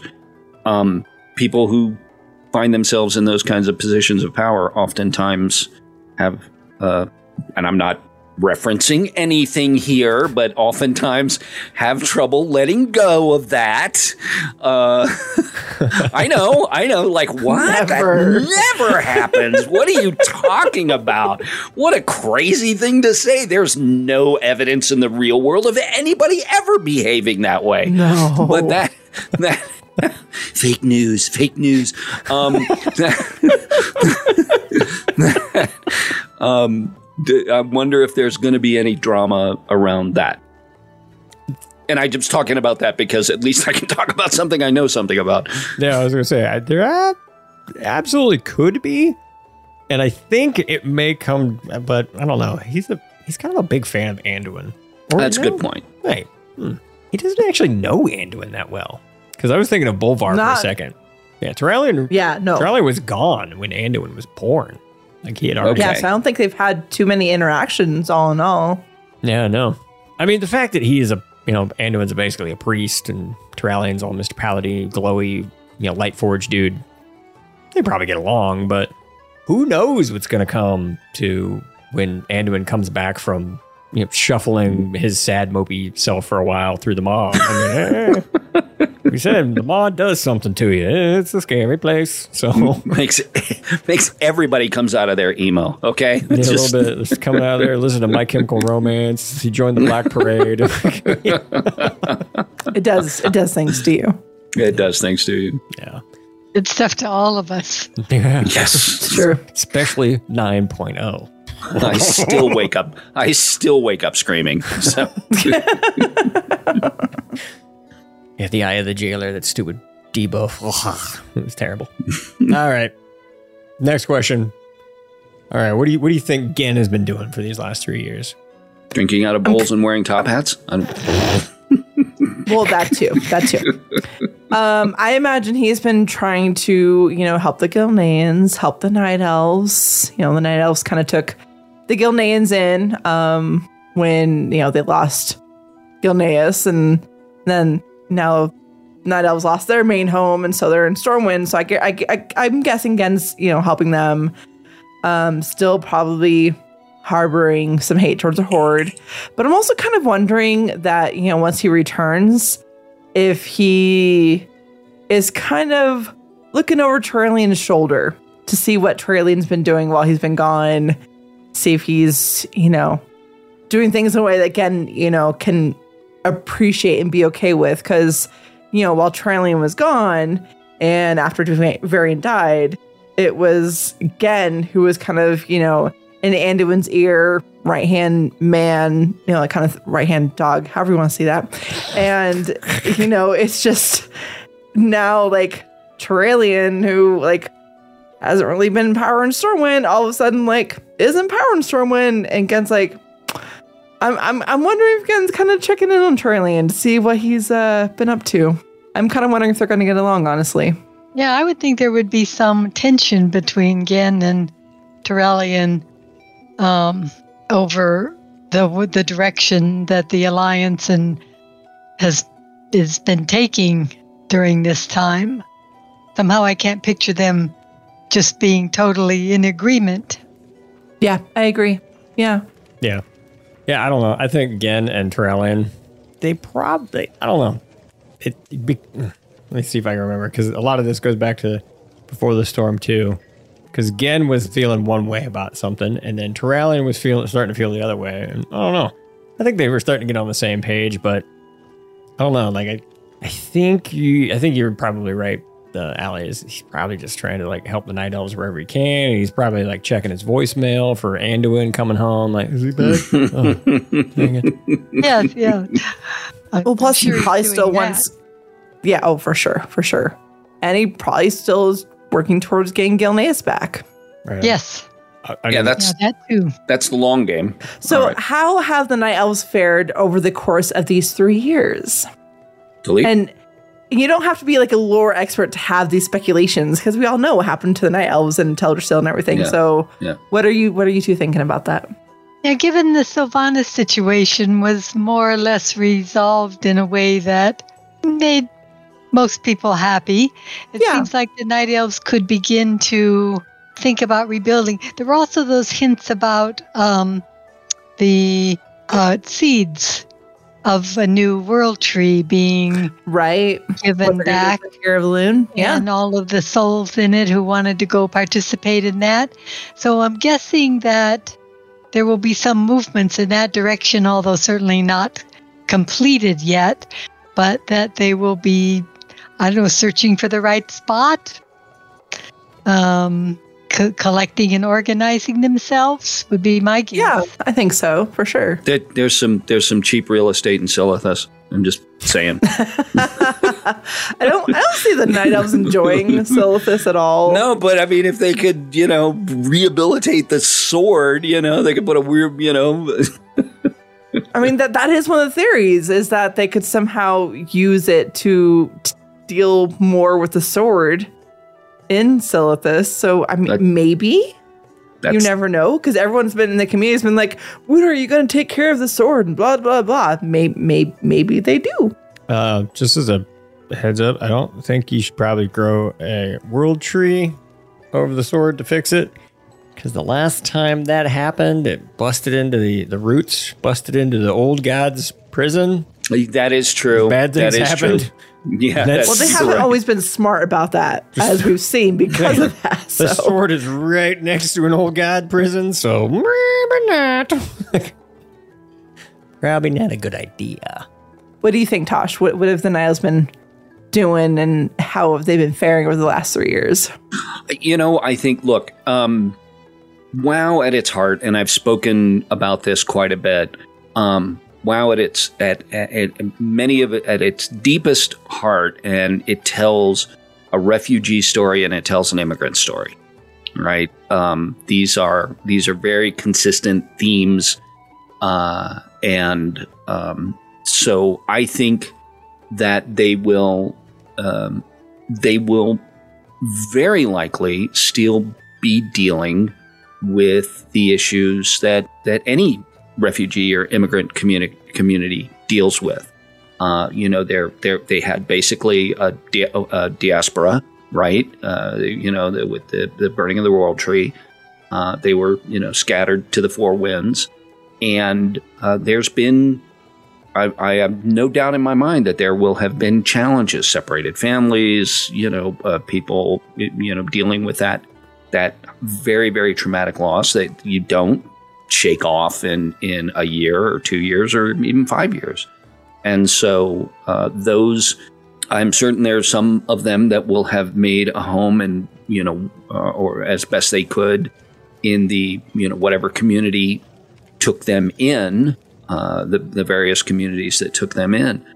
Um, but I think, you know, um, I, it's it's certainly with the three year time skip, it may be something that we consider addressing in the Halfhill report. We we've talked about refugee and immigrant issues. We we gently, you know, on a week to week basis, deal with social issues of you know of that type. And so I think that's something you've you've planted a seed here, no pun intended, of uh, you know a, on that something that we might address during this during this mini drought that we're in, you know, content drought. It was absolutely intended. yes, you're right. yes, you're right. I, I mean, we've it. been dealing with the drought in the way we've been dealing with, and I won't go, you know, d- you know, kind of doing the the story, but um, but yeah, I think I think that's something that they are going to deal be dealing with and continue to deal with. Yeah.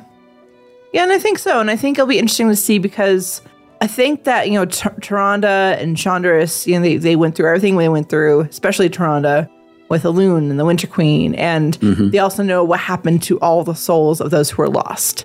Yeah. And I would like to think that they, you know, take that information back to the Night Elves and there could hopefully be a little bit of healing after, you know, the tragedy and everything that happened. You would hope so. You would hope so. Jim, what do you think? I think that you are all correct, which is Good answer. um, Very diplomatic of you, sir. No, controversy here. well, I mean, I honestly think that Tyrande is probably going to be, for the most part, just trying to put the pieces back together because that's, yeah, just like you said, Tosh, uh, that's you don't get over that in just three years' time. That's that is something that is going to take you know a long time, especially for a race that is long lived as the Night Elves, right? Over ten thousand years, and then because and I think that's probably what's even more devastating to that culture is they probably people that died in that fire were probably anywhere between one, two, three, four, all the way to ten thousand years old, right? They were they were you know they had known them for that long, and you know so if you're sitting there thinking, oh yeah, how do you get over? it? I mean, like that's I, I don't know. I mean, obviously humans don't live that long, so you can't even really put it in that in that frame of mind. And then you throw in the addition of, oh, now you know ac- what actually happened to these souls, right? We we got the little recent cutscene of Tyrande getting the seeds of all of that, like you know, Mhm. the people that were were lost, or at least she thought was lost at the time. You know, deciding to rather than spend their eternity in Ardenweald and the supposed beautiful groves and the wonderful trees and all that kind of stuff, that they just wanted to ensure a brighter future for their people. And I think, you know, as we talked about in the in a previous episode, when Tyrande like stuck her forehead on that on that seed, and you could hear that little heartbeat in, in the in that cutscene, I think she was. You could kind of tell that she she had she held she had a very serious weight on her shoulder. I mean, she she knew that like she's been the leader of the the night elves for so friggin' long that she, you know she's always probably had that weight on her, but it just probably felt a little heavier that day. Of it's like, all right, I have to do right by the all these people. All right, so she's probably taking that, um, doing a lot of soul searching and trying to figure out like, okay, this is what I need to do to, to you know, to better my people, find a you know a permanent home for them or or, or whatever it is. And I don't know because there's there's all sorts of stuff that they got that needs to be cleaning cleaning up that we just kind of left to the wayside from one tragedy to the next. I mean, there's still the Firelands burning in Hyjal, kinda. So it's like, Yeah, yes. no one, no one's quite put out that flame yet. So who knows? Um, yeah, lots of lots of you know things that still need to be done. But yeah, I think I think Tyrande is over the past three years been trying her hardest to put the things back together, especially since Malfurion's probably been asleep or something. He's probably been like, "Oh, it's the Emerald Dream." I can see what's going on in the Emerald Dream. It's like, oh god, every time, every time something bad comes, you gotta go take a nap. All right. I've always found it to be a good strategy. All right. So this question, this one, this one has, has got me really interested, which is, will we see Moira's son come of age soon? So you know, all the way back to classic. Oh, Moira, the daughter of, you know, not Meriden, uh, Magni, Magni Bronzebeard. And you know she's uh, supposed to be the, the kind of queen. She's sitting on the uh, the Council of Three Hammers that I don't know. Varian may have uh, I don't know. He was probably trying to be a diplomat, but he kind of like uh, usurped the throne that was rightfully hers from her. So, oh well. uh, he was angry about the whole like taking Anduin hostage. So, anyway, yeah. So her son, which is uh, his name, is Dagran Thaurissan the Second. Uh, yeah, you think he's going to be anything more than just a, a little baby in a cradle? You gonna see anything of that? It's all about the dwarves with you, isn't it? It is. It is. but dwarves okay. are all right. awesome. So, you I've know, always, I- I've always liked them. yes. Sorry. No, no, you're fine. I love even when when we when you went out to dinner with me and my husband and you're breaking out the voices. It's just it's great. It's great. um, um, I know that Blizzard has this tendency to bench characters for a while and then bring them back when they need them. And Moira herself's been benched for a while, let alone the kid. So I think that it makes sense with this, you know, little small time skip that maybe he is around a little more often. But something in my gut says that he's going to be corrupted. Like he's not going to be the son that Moira is hoping he becomes, you know, to be the the good dwarven leader. Corrupted by power, by I'm going to say some kind of evil influence, okay, all right. something something void related. something or- external, something void. Okay, Yeah, something external. I mean, maybe the power, but I don't know. I can see it something being more traumatic and larger than that because I don't know. It just kind of Moira's had to go through a lot, and I kind of just feel like it just it seems like it's almost too happy for her son to be healthy and well adjusted. Hmm. See, I, I totally disagree. Totally disagree with that. Please do, please do. I personally think, and I don't know if it's going to happen in Dragonflight, but maybe they're just using this as a setup for future things. I genuinely think they're going to set up, um, you know, Dal- uh, Dag- Dagran Thaurissan II to become the next um, uh, uh, King Anvilmar, basically. You know, the the king of all the the three uh, th- the three different clans. Because all you got to do, marry yourself a wild hammer, and you got all three. Because he's already got true, true. He's already got dark iron and bronze beard in him, right? That's you know his dad's a dark iron, his, his mom is a bronze beard. He marries himself a wild hammer. Bada bing, bada boom. He's got the hat trick. Uh, so That'd be that'd be great if that actually happens. Yeah. yeah, I, I actually think that's where they're going with it. Is this what you really think might happen, or are you doing wishful thinking that they would put a spotlight on the dwarves in this expansion? Both. Called out. well played, madam. Well played. I just asking. I honestly don't think it's going to happen this expansion. I don't think um he's Yeah. gonna. I don't think he's gonna uh, have a a big presence this time. He might show up as actually like you know standing, not just sitting in a you know swaddling cloth and things like that. I, I, I actually think he will be at least seen as a child. Um, and you know maybe there'll be something mentioned or, or whatever. It's like, oh, he's going to be a good, good man or something like that, and blah blah blah. But I I feel like it's maybe like an 11-0 uh, storyline that they might pick up. I don't know. Maybe, yeah. You know, unite the clans, unite them. Okay. There's sort of a line for that spotlight with the the um, gnomes hoping for Gnomeregan. Yeah, I suppose the. I suppose Well, the I gnome- was, was, it would certainly make me very, so it certainly make me very happy. I will say that. It, I just, I certainly think it's time for a little bit of focus on the gnome community. Yeah, Yes, Brother Catfall would love that. Yeah, looks like the Worgens are going to get their time in the sun, but Yes. But I wonder how far down the road it'll be before the gnomes and the dwarves get their fair share. Yeah, they they still the gnomes have still not been seen in a cinematic. So I don't know. The, the moment we see them in a cinematic, we're like, it's time for the gnomes. It's happening. It's happening. Yeah. Yeah, I don't. I don't. I I, I think that is the the long term goal. Do I think it's going to happen this expansion? Eh, it probably feels a little a little soon, a little soon for it. But then again, I Sorry. mean- I didn't mean to pop your bubble. but then again, I mean, I don't know the average lifespan of a Pandaren, but I'm just saying that Nomi, he grew up real quick. yes, he did. well, we eat well, so you know. Ah. I don't know. all right. So alliance buffs of all, all all shapes and sizes. Uh am I missing anything that we want to cover about the alliance? About what may may have been happening over the last three years? Just the gnomes, but we already just touched on that a little bit. No. Yeah, so speaking of which, we the gnomes at the end of Battle for Azeroth, what they they united the mecha gnomes and the gnomes together underneath Mhm. Devlin Mekkatorque.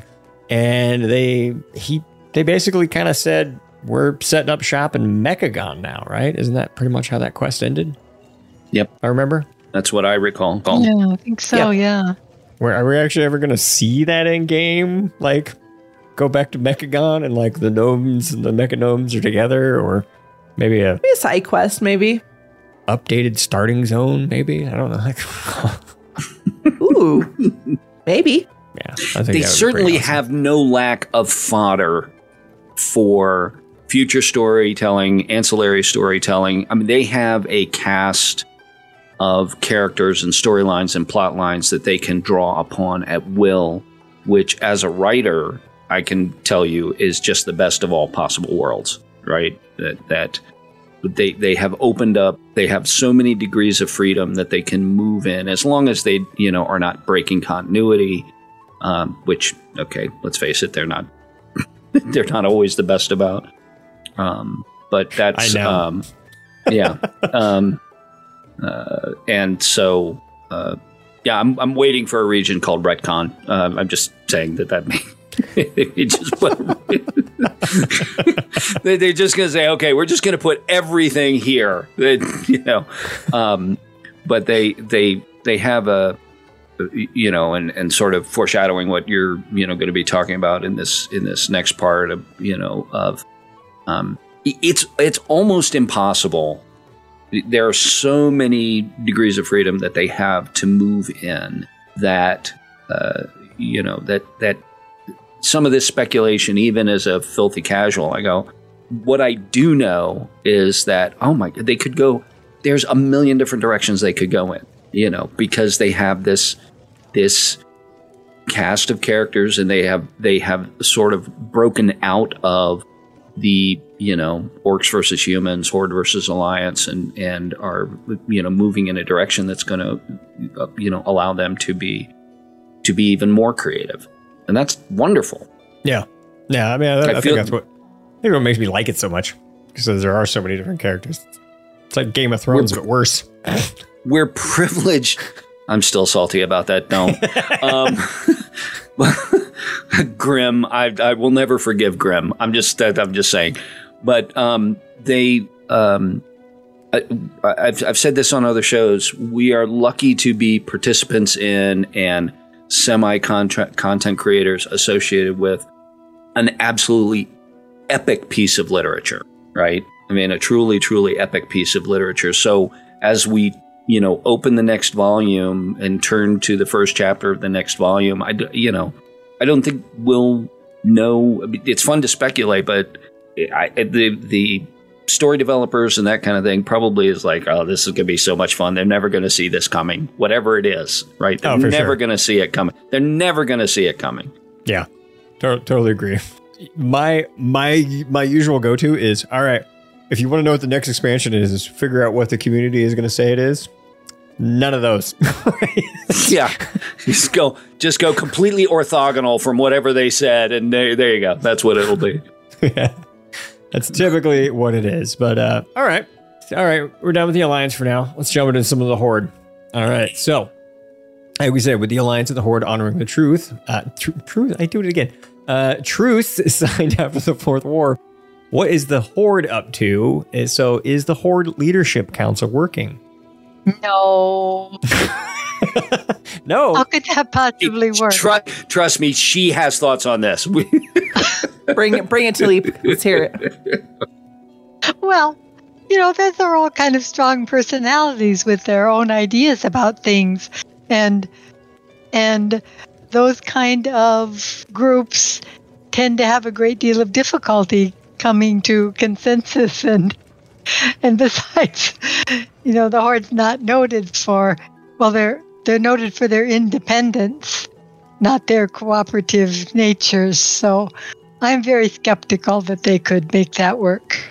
if history if history has taught us anything management and leadership by committee can be okay as long as the ship isn't taking on water and is you know heading straight when a crisis arises um, it, it committees uh, are not designed for that to take you know decisive and quick action. Reaching consensus is difficult and in a crisis situation uh, you know um, just even setting aside let's say you have the most collegial group in the world right?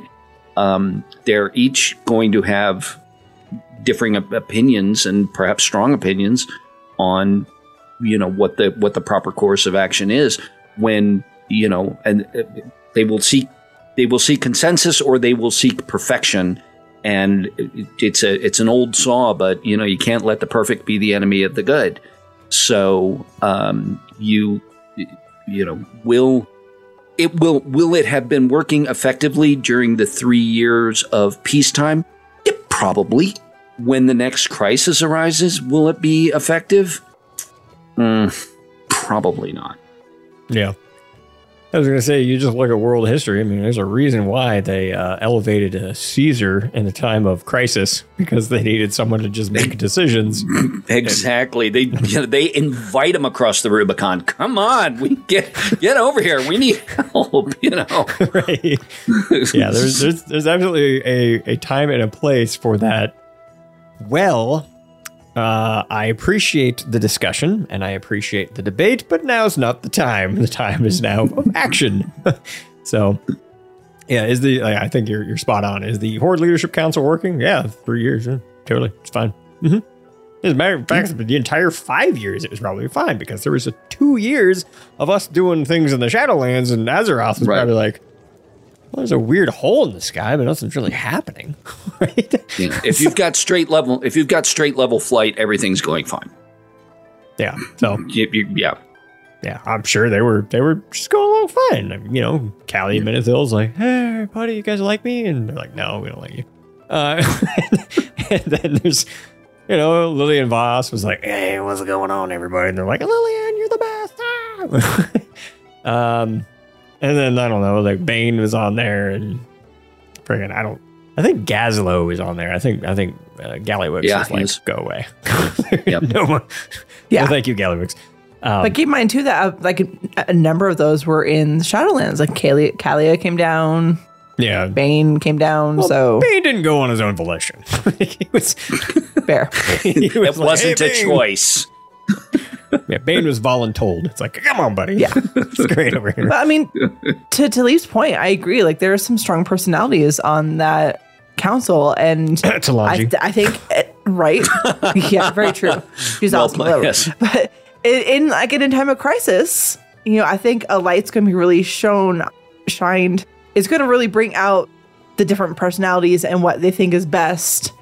And you're going to see a lot of infighting again. And I think that they will all come to a compromise of like which member of the council they trust the most collectively. And then that person will be war chief. All right. or the Um, one that simply or the one that simply acts as if right that just said okay you yeah True. it's like look i'm tired of this debate it you know um but typically that goes to the the strongest individual either via dint of personality resources physical might whatever um i think i think that's i think that's where that lands bane I can see that. All right, well, going along that vein, crisis crisis is popping up. We ever going to see a war chief again? Is it will someone be elevated to the position of war chief in a time of crisis ever again? I, I, I, I think, think we so. just I think we just talked that through. I think. oh you yeah, know, I, th- I th- think it was a strong I- yes all around the room. yeah, I think it's strong yes all around. Yeah. All right, well, and it sounded like Tosh, you were you sounded like your vote was for Bane. Uh, what, is anyone you got any ideas, thoughts where the next war chief could be? Because my money's actually on Talanji. Like I think I think Talanji would be made the next war chief. She That would be certainly has. She certainly has the ambition. I'm thinking there might be a war chief for the orcs, but I'm seeing the whole alliance sort of not that's the wrong word because we're talking about the horde, but the whole um, thing just exploding, each of them going their own directions. So there wouldn't be a war chief except for maybe a couple of them. Maybe the trolls and the orcs might hang together, but I don't know about the rest of them. Yeah, that does feel like they're on a shaky grounds at the moment, Right. especially after Yeah. Sylvanas. You're all nothing. Yeah. We're looking at each other like, did she just say that? it's kind of it's kind of Yeah. rude. Except maybe if Thrall comes back. I like Thrall. Yeah. He was Yeah, so nice all to like the goblins when we were Yeah, we all like Thrall. Absolutely. little Absolutely. goblins. Yeah, He was so nice. My favorite joke about Thrall is of course we all like Thrall, and he's the he's the best war chief because he was raised by a human. wow. wow. very pithy. Very pithy. Well, I mean, even the worst of us is better than being raised by an orc. Aedelas Blackmoore was not a good dude. Wow. That's Not true. a good dude. That's true. I'm glad this is your show and not our show. The opinions expressed herein do not necessarily reflect those of the Halfhill Report or Halfhill Agricultural College. Uh, I kid. I kid. It's fine. I kid. I kid.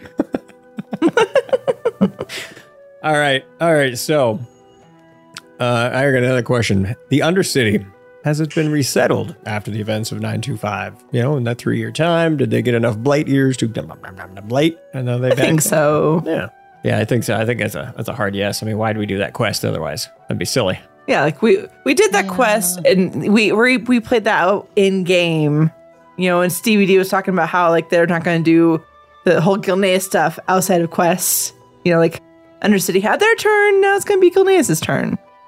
Yeah, he mentions that specifically, so I'm guessing that might be something that's already been accomplished. Yeah. And I, I mean, and speaking about our, how wonderful we think councils are working, how do you think the Desolate Council is working for the Forsaken? I'm kind of curious about that. I'm thinking after the 95 quest line, I'm going to guess that it's mostly working, but I'm sure there's like one holdout who secretly hates it and is working against Calia and Lillian and anyone else who is on their side. I feel like that seems to be a thing.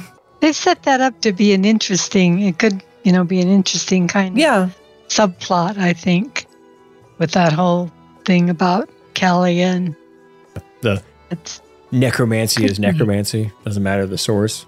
Right. right. Yeah. Yeah. And look, there's there's so many possible B plots in the you know in Dragonflight. I mean, they like I said, they've they've got so much to draw upon that they've got an almost unlimited number of uh, you know B plots that they can that they can play out during the course of the expansion. Oh yeah, for sure. Tashi, can you have Rizak explain why he's so happy about the Forsaken Council? Oh, yeah, yeah. Listen, listen. I don't know if you remember, but the, the business opportunity. Look, I'm going to put the mechanomes and the mechanical body parts together with the Forsaken. And listen, this is this is a win-win for everybody. Hey, mostly for me. But you know they're gonna they got body parts that are to wear out, and you got people producing, you got uh, mechanomes producing body parts. This is a natural fit. This is this is a win all around. Now that was a major that is that was a major spoiler for listeners to the Halfhill Report. That was a major major spoiler. I was gonna say somebody somebody somebody hoot the spoiler horn. I don't, I don't know why you got to do it in, in front of the kid with the effing. All you got to do is say earmuffs to him. Earmuffs. Nice, nice, nice sounder. That was a good sounder. Way to go. Yeah. A preview of coming attractions. Preview Yeah. of coming attractions. Yeah. Heard here first. Yeah, I gotta tell you, that may be the best Maybe idea he's ever had. Might I was Maybe gonna say c- certainly better than Frazzleberry Crunch. No offense, Frazzly. Uh, but it's you know maybe maybe Rizak is finally going to get get get his day in the sun and and have have a have a business actually work out for him. Maybe, maybe. I mean, he kind of dropped the ball. This whole Orgamara setup. So we love Rizak. We love Rizak. Well, I mean, everyone knows you're not supposed to put all the freaking fertilizer on at once, but eh, you know. Oh, you pay it's like- attention. I'm not a farmer. Why would? What do you mean, everybody? I'm I'm I'm everybody, and I didn't know that. no, my favorite. Are you sure? It's a lot. He's like, yeah, the more the merrier. Oh. All right, so. All right, speaking of more Forsaken culture, has Calia been accepted in the Forsaken culture over the course of the five to three years that we're talking about here? Seem to give a big spotlight in the 925 when you be talking about, like, "Eh, and stupid brother ruined it all. I don't know. What do you think, Allie? I'm I'm guessing mostly accepted. There's probably going to be some holdouts. There's going to be some that are just you know all like it's all about the pure blood. Well, they don't really have blood, but you know what I mean. Like the original Forsaken, you know, are the true Forsaken or whatever. I'm sure it's going to be in there somewhere. And uh, you know, unfortunately, but I'm guessing she'll be mostly accepted by the Forsaken. Yeah, she'll probably make some good contributions, and so yeah, you know they'll sort of a little more than tolerate her, but she'll never be quite part of the, um, you know, the the popular crowd. She's not one of them, right? She's been accepted, but she's not one of them. Now, speaking of which, so Sylvanas, she's a little busy at the moment. She's uh, off uh, serving her time. And there's also a, a boss that we defeated in the um, Sanctum of Domination called the Nine. So we ain't got no more Valkyr anymore, and uh, also means there's no more new Forsaken. So, do we possibly think that that could mean Calia could be like, well, I can help you out with that. You want to look like me, or you want to look old and busted? Hey, hey, hey, what are you doing here? You're messing up my deal. Wait, wait, easy, easy. Hang on a second. Hang on a second. Let's talk about this a little bit. Well, um, that's very interesting. Yeah, but that is Yeah. yes, you're right. That's that's very interesting theory crafting. Just thinking. I hadn't thought about that. That there wouldn't be any more Yeah. Forsaken created. Hmm. Unless they just get a, uh, I don't know, like a one way or a, a return trip, if you will, from Maldraxxus, since they were went there to help clear out, you know, yeah, the old Undercity. They're like, well, we need some more recruits in the Forsaken. Hey, there, Undying Army, would you uh, have a couple spares? Uh, and they're like, no, we're busy. Oh, okay, dang. Okay, spare just one. okay, all right, just one. yeah, I, I don't know. I I- I think it would be interesting if, um, you know, it seems like they've been going the route of more and more and more character customization options. Like they introduced the Wildhammer Dwarves, and then they introduced, you know, in 925, it was like, hey, you want to be a Dark Ranger? Well, we're not going to create a new class, but you can look like one. Okay. Um, and it just seems like they're just slowly rolling out as many uh, customizations as they want. I think they experimented with the allied races. They're like, that's cool, but that also means we need to add more racials. That that's hard. That's hard. Let's just make them look cool. Let's just make them look cool. So I think what they may do with Callie is they're like, hey, Forsaken's Forsaken. You can do that. You can be pretty or you can be ugly. My only question is, the pretty Forsaken really going to use that? You know, the their, their racial ability to cannibalize? That'd be really weird looking. That's a good point. good good point. Very good point. I can see them adding that option. Yes. Can you imagine? They sit down at the corpse and they pull out like some knife and a fork and they're just like Knife, little, little, yeah. Um, we're not barbarians. we're cannibals, not we're, we're, we're cannibals, not barbarians. We're just hungry. it's quite the delicacy. All right. Okay. Moving on. Uh-huh. Moving on. yeah, I don't even know where to move there. So anything I'm missing, right? So torn culture, anything going on there? It's been on Bane seems to be doing all right. Um Goblin, anything, I don't know, nothing. I don't know. I don't, maybe a little bit, but I kind of doubt it. Not a whole lot, at least not now. Yeah, I don't know. Like, who's the head of the orcs now? Is it is it back to Thrall or well, what's? Probably not. I don't know. You know who I think would actually be fun? Uh, like, hey, I'm the head of the orcs now. It's actually Eitrigg. Eitrigg would be a, a good choice, That'd be fun. Yeah. Eitrigg's great. especially because he was the one that was like, "Nope, I'm out." he left for a long time. Yeah, so I think that'd be good if he was uh if they had him come back. Yeah. Yeah. Well, not that he didn't come back. He was uh he was actually in the BFA questing where for the Sylvanas loyalists, I believe. You get to drag him around. You're like, come on, you're you're Eitrigg. Yeah. Yeah. That was fun. I think all leaders should be people who don't want the job. Yeah, that would probably be the E-trick then. He doesn't want it. he didn't he didn't want it at all. But then again, not- Thrall doesn't want it either, so both good candidates. That's exactly. How are exactly we feeling about the trolls? Are they pretty settled? Is Talandri pretty settled? Well, Talanji settled with the Zandalari, but who's dealing with the Darkspear? Is the the, the Right. Darkspear and the Zandalari all kosher now, or I don't I don't know. do we see them falling into line and and just I don't know they, they've they've been on divergent cultural tracks for you know quite some time. Was it was that Yeah. guy? Was it was it? That's not it's not Rastakhan. That's that's the Talanji's dad. I was thinking. Oh, Yeah. Rol- Rokhan. Rokhan. I think it was the uh, Of the of the dark spear, Yeah, I think that's who I was thinking of. So it's pro- I would that would be my best guess is that's who's leading the dark spear now is Rokhan. You know, the old buddy of uh Rexxar. Rexxar's old old, Yeah. old friend from back in the back of the day. So yeah, that'd be that'd be my guess. Be my guess. Yeah, because I don't if know. Tala- if if Talanji ends up war chief, then that that that answers you know that answers the question, right? well, actually, She she has the youth, she has the ambition, she has the the brains, um, you know, certainly has the strength. Yeah. Actually, now that I think about it, I actually do see the the Dark Spear and the um the Zandalari getting along much better now. For one specific reason. Bwonsamdi is now the uh the Loa of Kings.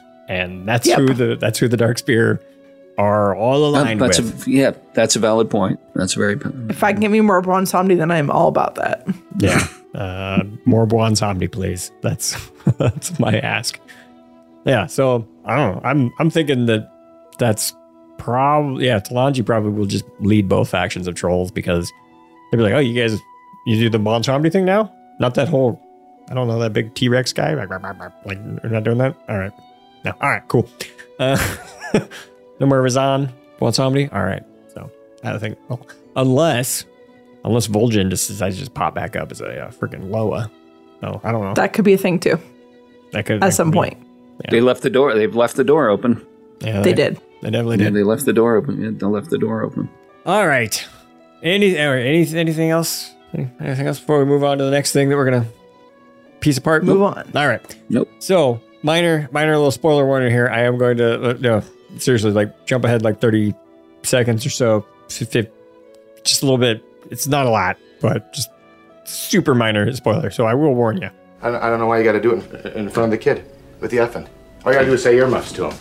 Earmuffs. Okay, minor spoiler. All right. So, Stevie D said we plan to offer a digital short on our website that details one particularly joyous occasion. That joyous occasion is, and here's your spoiler, as is the marriage between Lor'themar Theron and first Arcanist Thalyssra. All right, you remember the uh, little nub notes, the poems, and all that, where they were Mhm. meeting up. And, So good. Yeah, Madeleine Roux wrote that little short story. Yeah, they're making it official now. They're not just dating. The courtship is over. They're moving in. All right, so so now we know what's going on with the blood elves and the uh, and the night and uh, not the night elves, the uh, nightborne. Yeah, so they're uh, they, they I don't know they're they're moving in together. I don't know. Do you, what do you think? Are they moving to Suramar or are they moving to uh, Silvermoon? Which one? Hmm? What do think's happening there? I'm guessing Silver Moon, but I can see her having to go back to Suramar often to keep things going, or maybe she, you know, appoints someone in Silver and um, Suramar to lead things up in her stead while she's in Silver Moon. I love Suramar, and if they can make it to where we can freely and comfortably move around Suramar, regardless That'd of faction or lovely. race or class, you know. But one can be assured that the absolute glitterati of Azeroth society will be in full attendance at the wedding. Perfect. That's true. Uh, so besides uh, Elander and Shala, do you think are there Shala. going to be any other special guests that, that they that said uh, nuptials?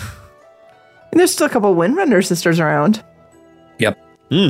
Yeah, that, that might be interesting. Yeah, I'm sure they would uh, and attendance. um, so they dropped the Salandria little little blood elf paladin. and It's all grown up now. Like maybe she shows up if they're trying to bring her into the story. yeah, I have a feeling Yeah. that her and or, um, uh, you know, eh, who she works for, her paladin boss. You know that lady. You know her. You know, lady something something. It starts with an L. It starts with an L. Yeah, yeah, there you go. Uh, lady. I know who you're talking about. Liadrin. Le- Liadrin. Liadrin. Here you go. yeah, La- Lady Liadrin. Yeah. Teamwork. Yeah, we got it. Yeah, we're Liadrin. so, yeah, yeah, yeah. I, I don't know. I, I think all the, the the big wigs of the, you know, the, probably like you make you mentioned the the Windrunners and um, any of those um people from the old, old stories that I can't remember their names off the top of my head anymore. But yeah. All right. Anyway, so that was just a fun little aside, in case you were curious what that little, what that fun little uh, moment was in uh, that he was alluding to.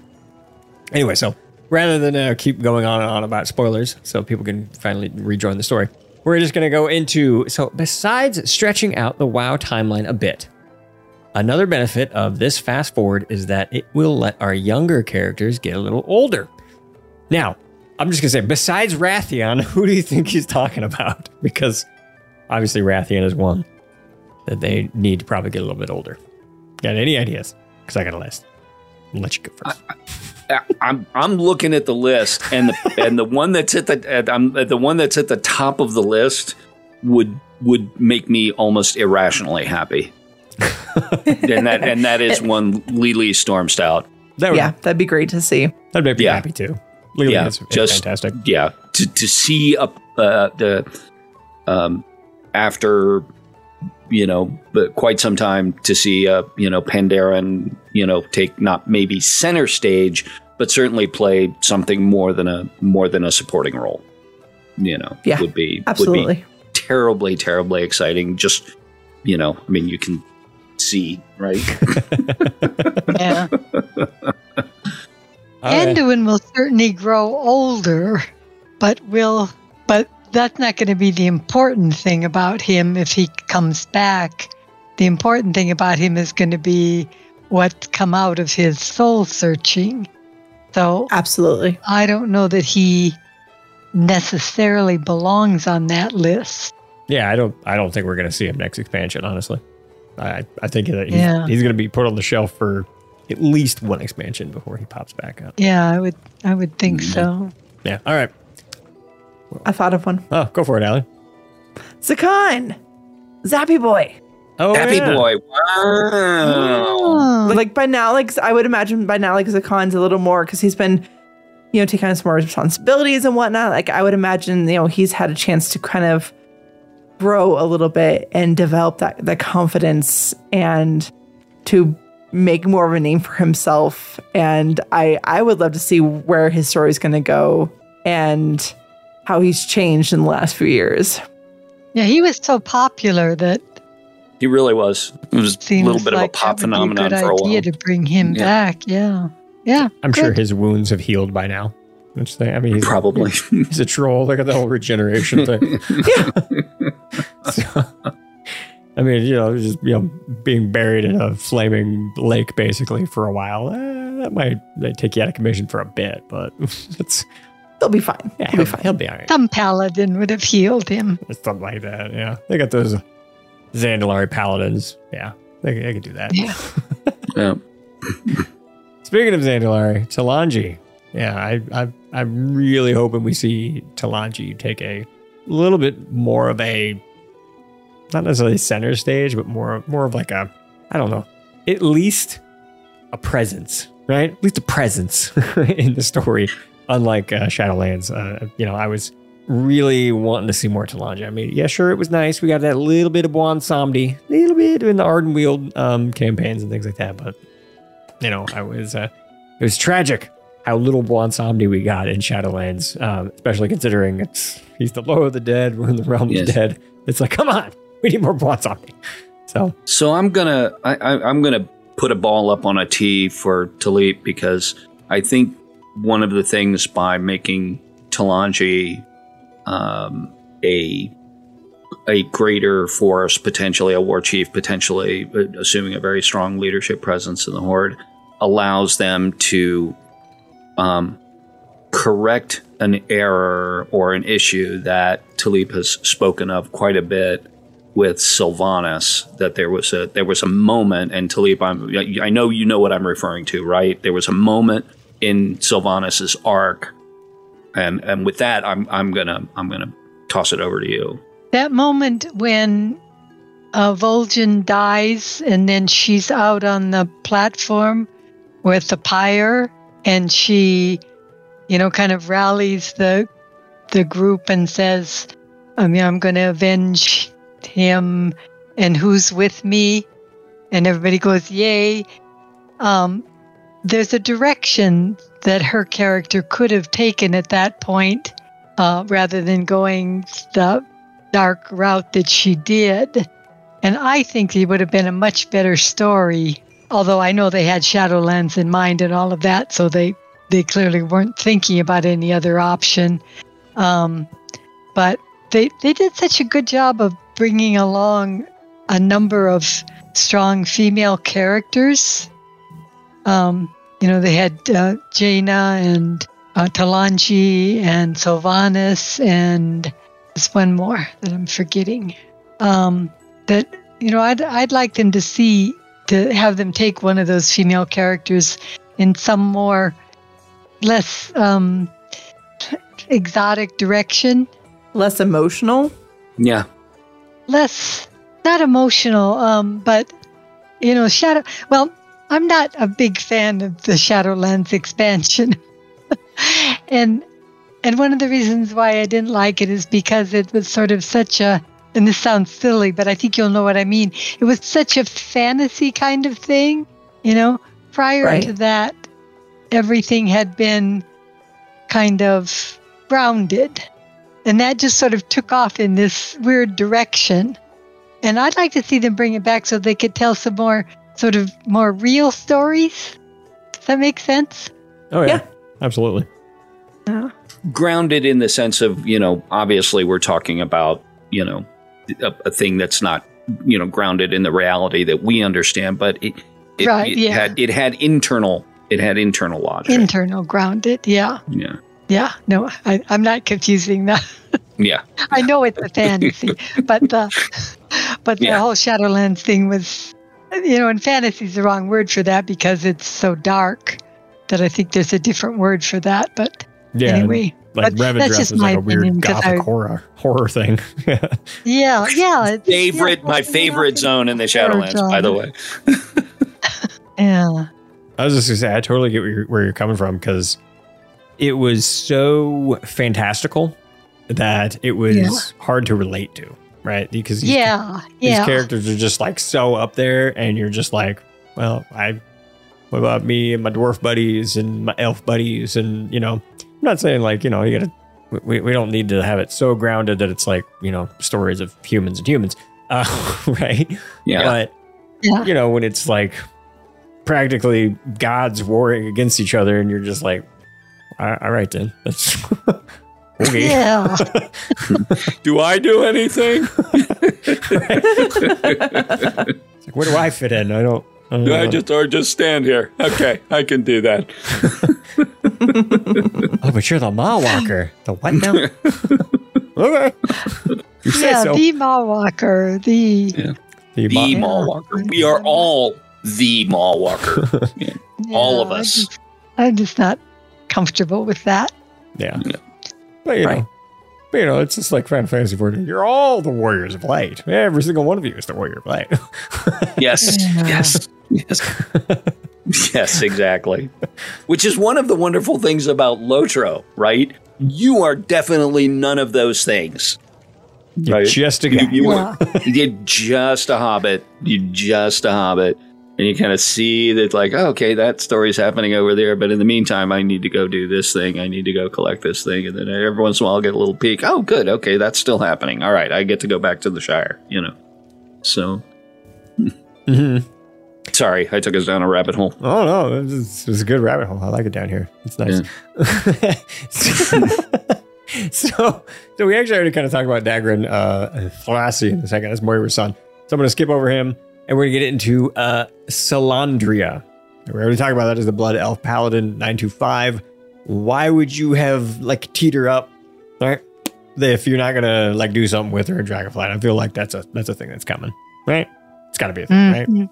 Yeah. Yeah, I think so. Maybe something with the Sunwell and Blood Elves and whatnots. I, I don't I have no idea what. The only thing I the only tiny little hint that I can go off of is just the Children's Week, you know, quest from back in BC where the bronze dragons were like about to attack her and they're like, Whoa, whoa, whoa, you can't do anything. And then, you know, obviously we got bronze dragon stuff. It might be funny if the only thing that they did with her was the bronze dragon's trying to attack her again. And they're like, seriously, we already did this. Like, Yeah. she hasn't done it yet. Haven't we been here? yeah. More to her than that. Yeah. Yeah. Yeah. The question is, I suppose, whether it's this expansion or a further down one, but No. she will be older, so Yeah, it, it feels like it's got to be this expansion only because with such an emphasis on dragons and it being the Yeah, little bit of when they went to the caverns of time last time. So yeah, you're right. yeah, I think it's yeah, like yeah, that's a good, a good connection there. I'll look forward to that. Yeah. That seems one of the most realistic things that could happen. oh, absolutely. I, I'm I'm I'm on Salandria watch at this point, and, and I'm not even a blood elf, so I'm just gonna be like watching YouTube videos possibly because I'm probably not gonna see the quest myself. All right, so so we're all in agreement with that one. Yep. Probably gonna see. All right. Next one I got on my list is Tess Greymane. So I had to throw this one on there for you, Allie.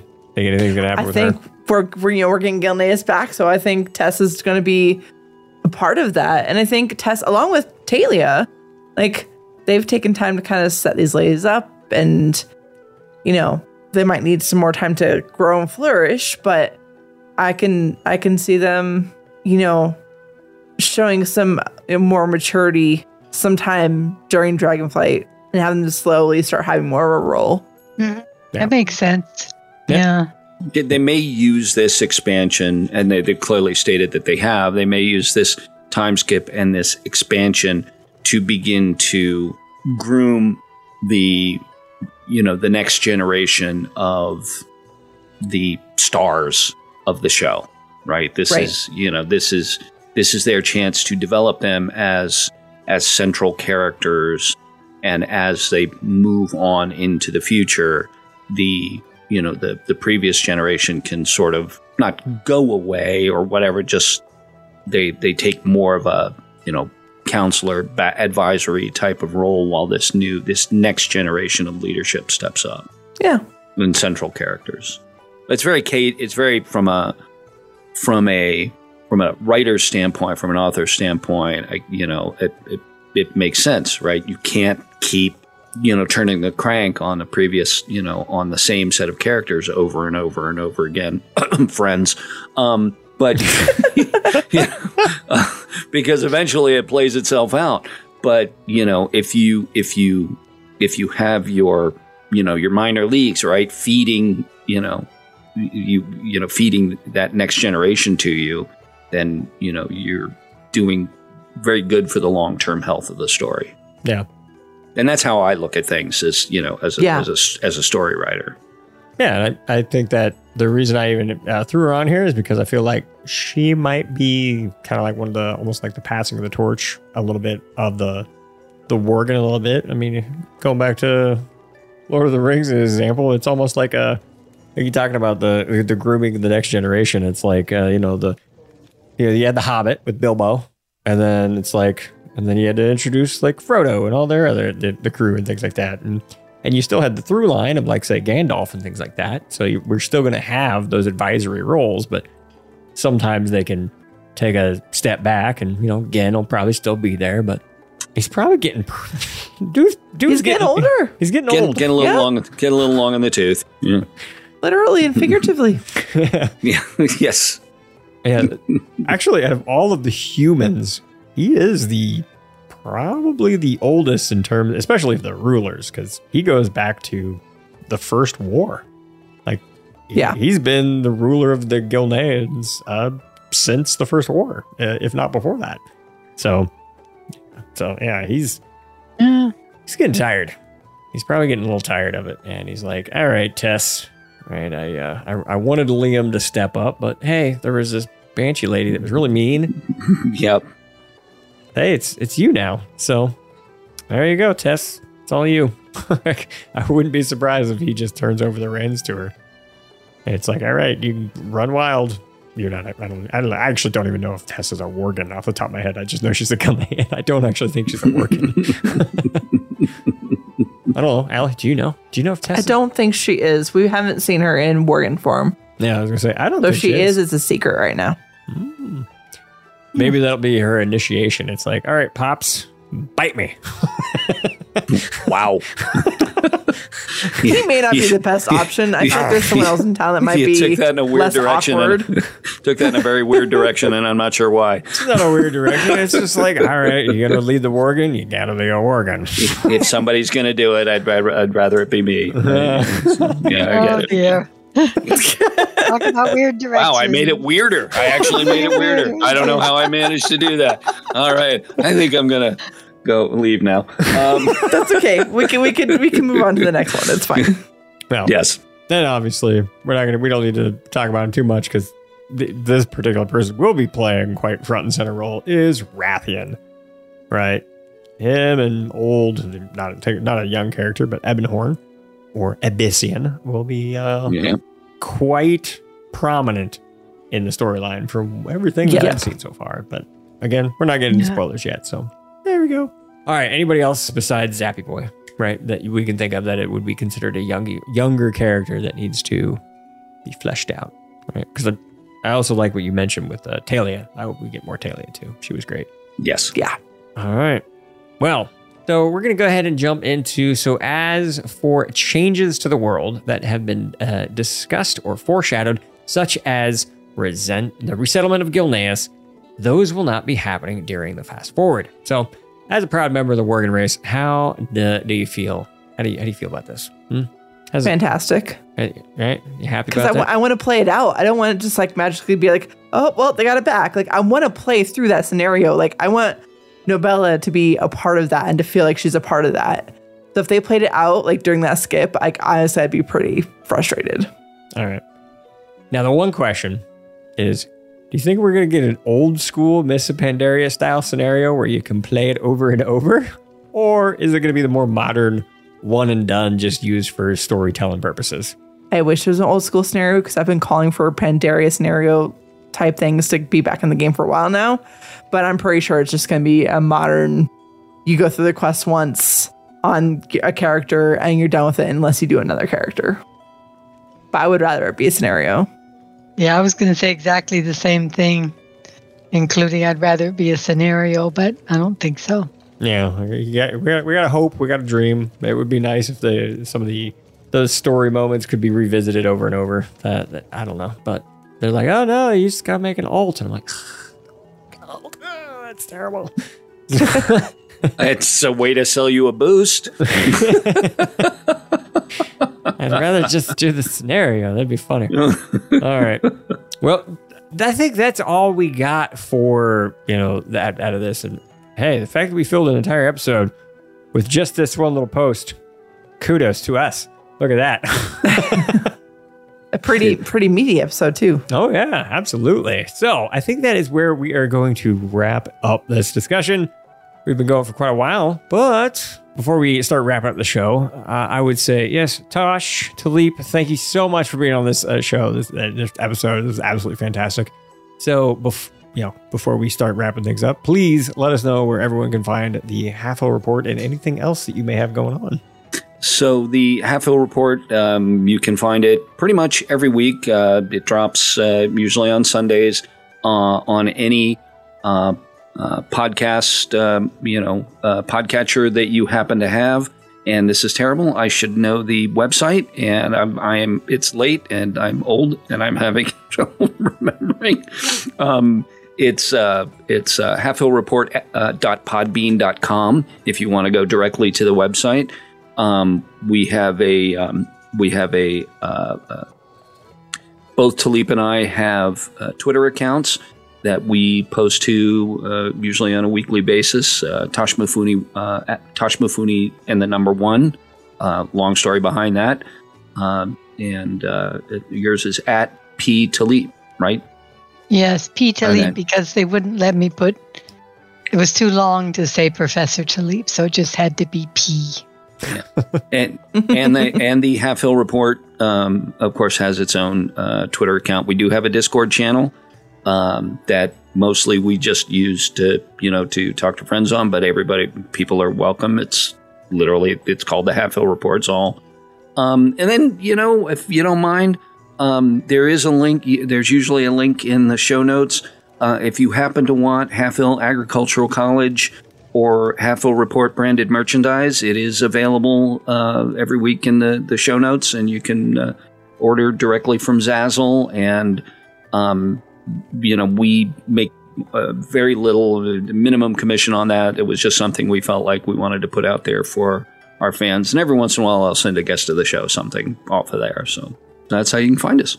Well, I just have to say, if if you are listening to this and you have not listened to Half Hill, you should. It is the the episodes are usually short, and it is just such a wonderfully unique show that I know for me has become quite the comfort show. Like just hearing the intro music, like I get a little watery eye because it's just it's just such a comforting, relaxing thing at this point. And I save listening to the show on my commute as a way to just just be calm and just enjoy the moment. And it's wonderful. So if you have not listened to this, you really need to. Oh, thank you so much. That's much. so kind of you. We'll probably end up with 13 listeners out of that review. So that's, you know, we'll go from 12 to 13. So thank you. We're, that was that was very kind of you to say and that is what we've endeavored to do with that show is to be just a small, quiet place for 15 to 20 minutes and then maybe some of the, you know, the um uh uh, the Adventures of Gadget and Cadfile and the Adventures of uh, Bodo and Rowan uh, are a little longer, but it's just meant to be this very quiet, restful, peaceful respite from all of the madness that's out there. And so the fact that you have found that, uh, and a little bit of humor and a little bit of social commentary, uh, the fact that you and others have found that just, just that's why we do it. That's, that's exactly why we do it. And we have a lot of fun doing it too. And it, it comes through Because we on the have show for fun. sure. Yeah. We're all about the creative process. As, as I kind of jo- joked a little bit before, like I almost played out the entire conversation that I was hoping we would have in our little funny thing. Um, just because I've, I've listened to so many episodes and I kind of had a feeling that like how it would go, and I was like, oh, this is it was, it was great. So I was super happy that um, you know even getting to be able to do this with you. So this was just kind of a um, just a fantastic little dream come true of mine. It was I'm super happy that I got to do this. So thank you so much for Hey, one last thing. One Oh, last yeah. thing. Any any RPer, and we don't do this as frequently as we should. But if you're an RP, if you're an RPer out there, and you would be interested in bringing your character onto the Halfhill Report, we've had a number of them. Al, uh, Ali has been on. Uh, a number of other people have been on. Um, drop us a line at um, at Halfhill Report uh, at ya- uh, Halfhill Report um, at, uh, at yahoo.com or drop us a line on one of your uh, you know, on Twitter or Discord, wherever you can find us, uh, and you know, let us know, and we'll, you know, we would love to do an interview with your character, you know, on the show. I think people who do it have fun. It's a lot of fun. It is a lot of fun if you didn't hear. We also appreciate listeners who write letters, letters Please. from a listener. Please send us letters from a listener. That is the biggest writing challenge we have. I should do that every again. I keep meaning to. It's, it's, it's, We've had some really good ones in the last few weeks with Tashi moving around. We've been really, really uh, fortunate and appreciative of those letters. yeah. Uh, I need to I need to send one of those because I've I've had a couple So- ideas. so thank you for letting us pitch that, and thank you for inviting us and having us, you know, being so gracious and having us on the show. Yeah, enjoyed it. I was super happy you said yes when I when the idea popped in my head. So I was like, I was like, oh my gosh, I need to ask. It's already Saturday. oh yes. So again, thank you so much. This was fantastic. So, Allie, take it away with closing out to the show. Hey, so remember earlier when I was more awkward than I normally am? And I was like, hey, patrons, hey, listen for the end. If you want to be a patron and support, hey, it's the end. And so it's part of the show where I get even more awkward than normal and say a quick thank you to all of you who support us, every single one of you who keep the show going. If you would like to join the ranks and support the show, you can do that by going to patreon.com slash live laugh lore. And of course, as we like to do every episode, we shout out those top patrons.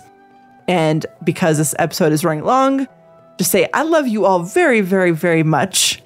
So I'm just going to run through your names instead of doing indi- each individual things that Gin's amazing at.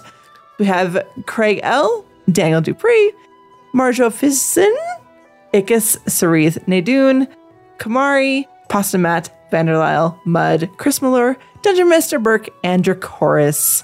Thank you all so very much. Stories. There's nothing in the world more powerful than a good story.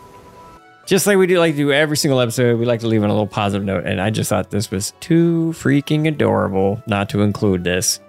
Well, with school having already started, or starting up again soon, depending on where you're at, uh, I thought it would be fun to bring attention to a song that the Dean of Education at a Chicago elementary school has put out there on Instagram. So everyone knows that the first day of school can be a little nerve wracking, right? But the first day of kindergarten, that is another ball of wax altogether. So as a early childhood educator, uh, I um, uh, can imagine over here you have some experience with a little bit of nerves from little kids and how this little song might have helped, right? So let's just go ahead and listen to this fun little song that someone put together, and it is just the cutest freaking thing. And be warned, you might be singing this in your head for a while. The song is oh, very oh, catchy, Lord. so just here we go. just there's your warning. There's another. There's a content warning. It's very catchy.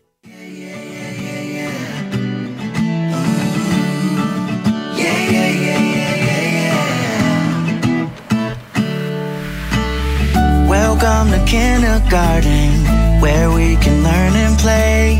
Get ready for all of the fun we'll have today. I'll try my best and work hard, be kind in every way.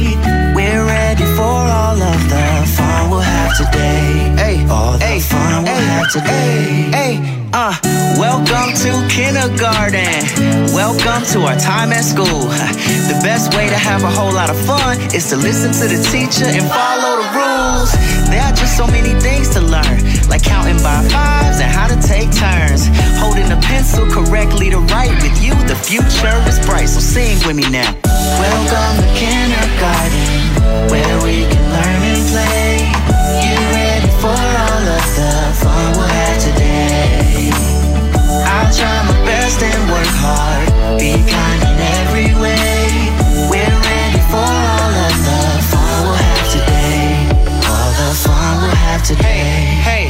A whole lot of fun, a whole lot of games. We'll learn how to write our first and last name. Reading sight words like I am good. And sharing our supplies like every friend should. Colors and numbers, letters big and small. At recess, you bet we gon' always have a ball. Amazing stories we'll read and we'll write with you. The future is bright, so sing with me now. Welcome to kindergarten, where we can learn and play.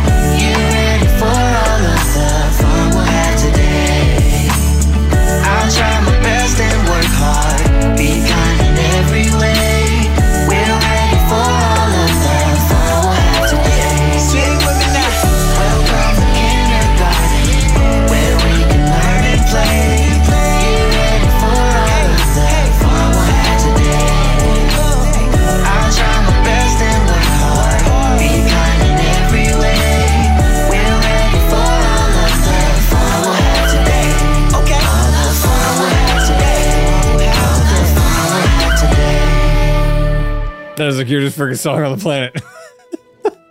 That is pretty cute. Yeah, it is. I think it's nice that John Mayer found work. I think Actually, that was Dwayne Reed. Like I said, he yeah, it was really good. No, it was really sweet. That was fantastic. Well, uh, so with that, I just wanted to say, hey, I hope anyone who started kindergarten for, or you know had little ones out there, you know, it wasn't too too uh, heart wrenching on you as the parents too, because I know that one could be good real tough. So anyway, with that, I think we'll just say have a fantastic. Uh, I don't know, it's night here, so I was gonna say evening, morning, afternoon, whatever, and we'll catch you all next time. So, yeah. Seriously, again, Dash, Taliep, this was fantastic. Thank you so much for being here. It was wonderful. Thank you. Thank you. You're the best. It was a lot of fun. And remember, make your own turnip. Thank you so much for listening to Live Laugh Lore. If you have a topic or a question you'd like us to discuss, send us an email at livelaughlorecast at gmail.com. If you want to support us on Patreon, you can do so by going to patreon.com slash livelaughlore, and you can keep the show going for as little as a dollar an episode. You can watch Ali live on Twitch Sunday nights over at twitch.tv slash aliandrus, and you can watch Gin Monday nights at twitch.tv slash ginsjoint. You can also follow the show on Twitter at live underscore laugh underscore lore. You can follow Gin on Twitter at Gin's Joint, and you can follow Ali at Ali Meanwhile, be kind and take care.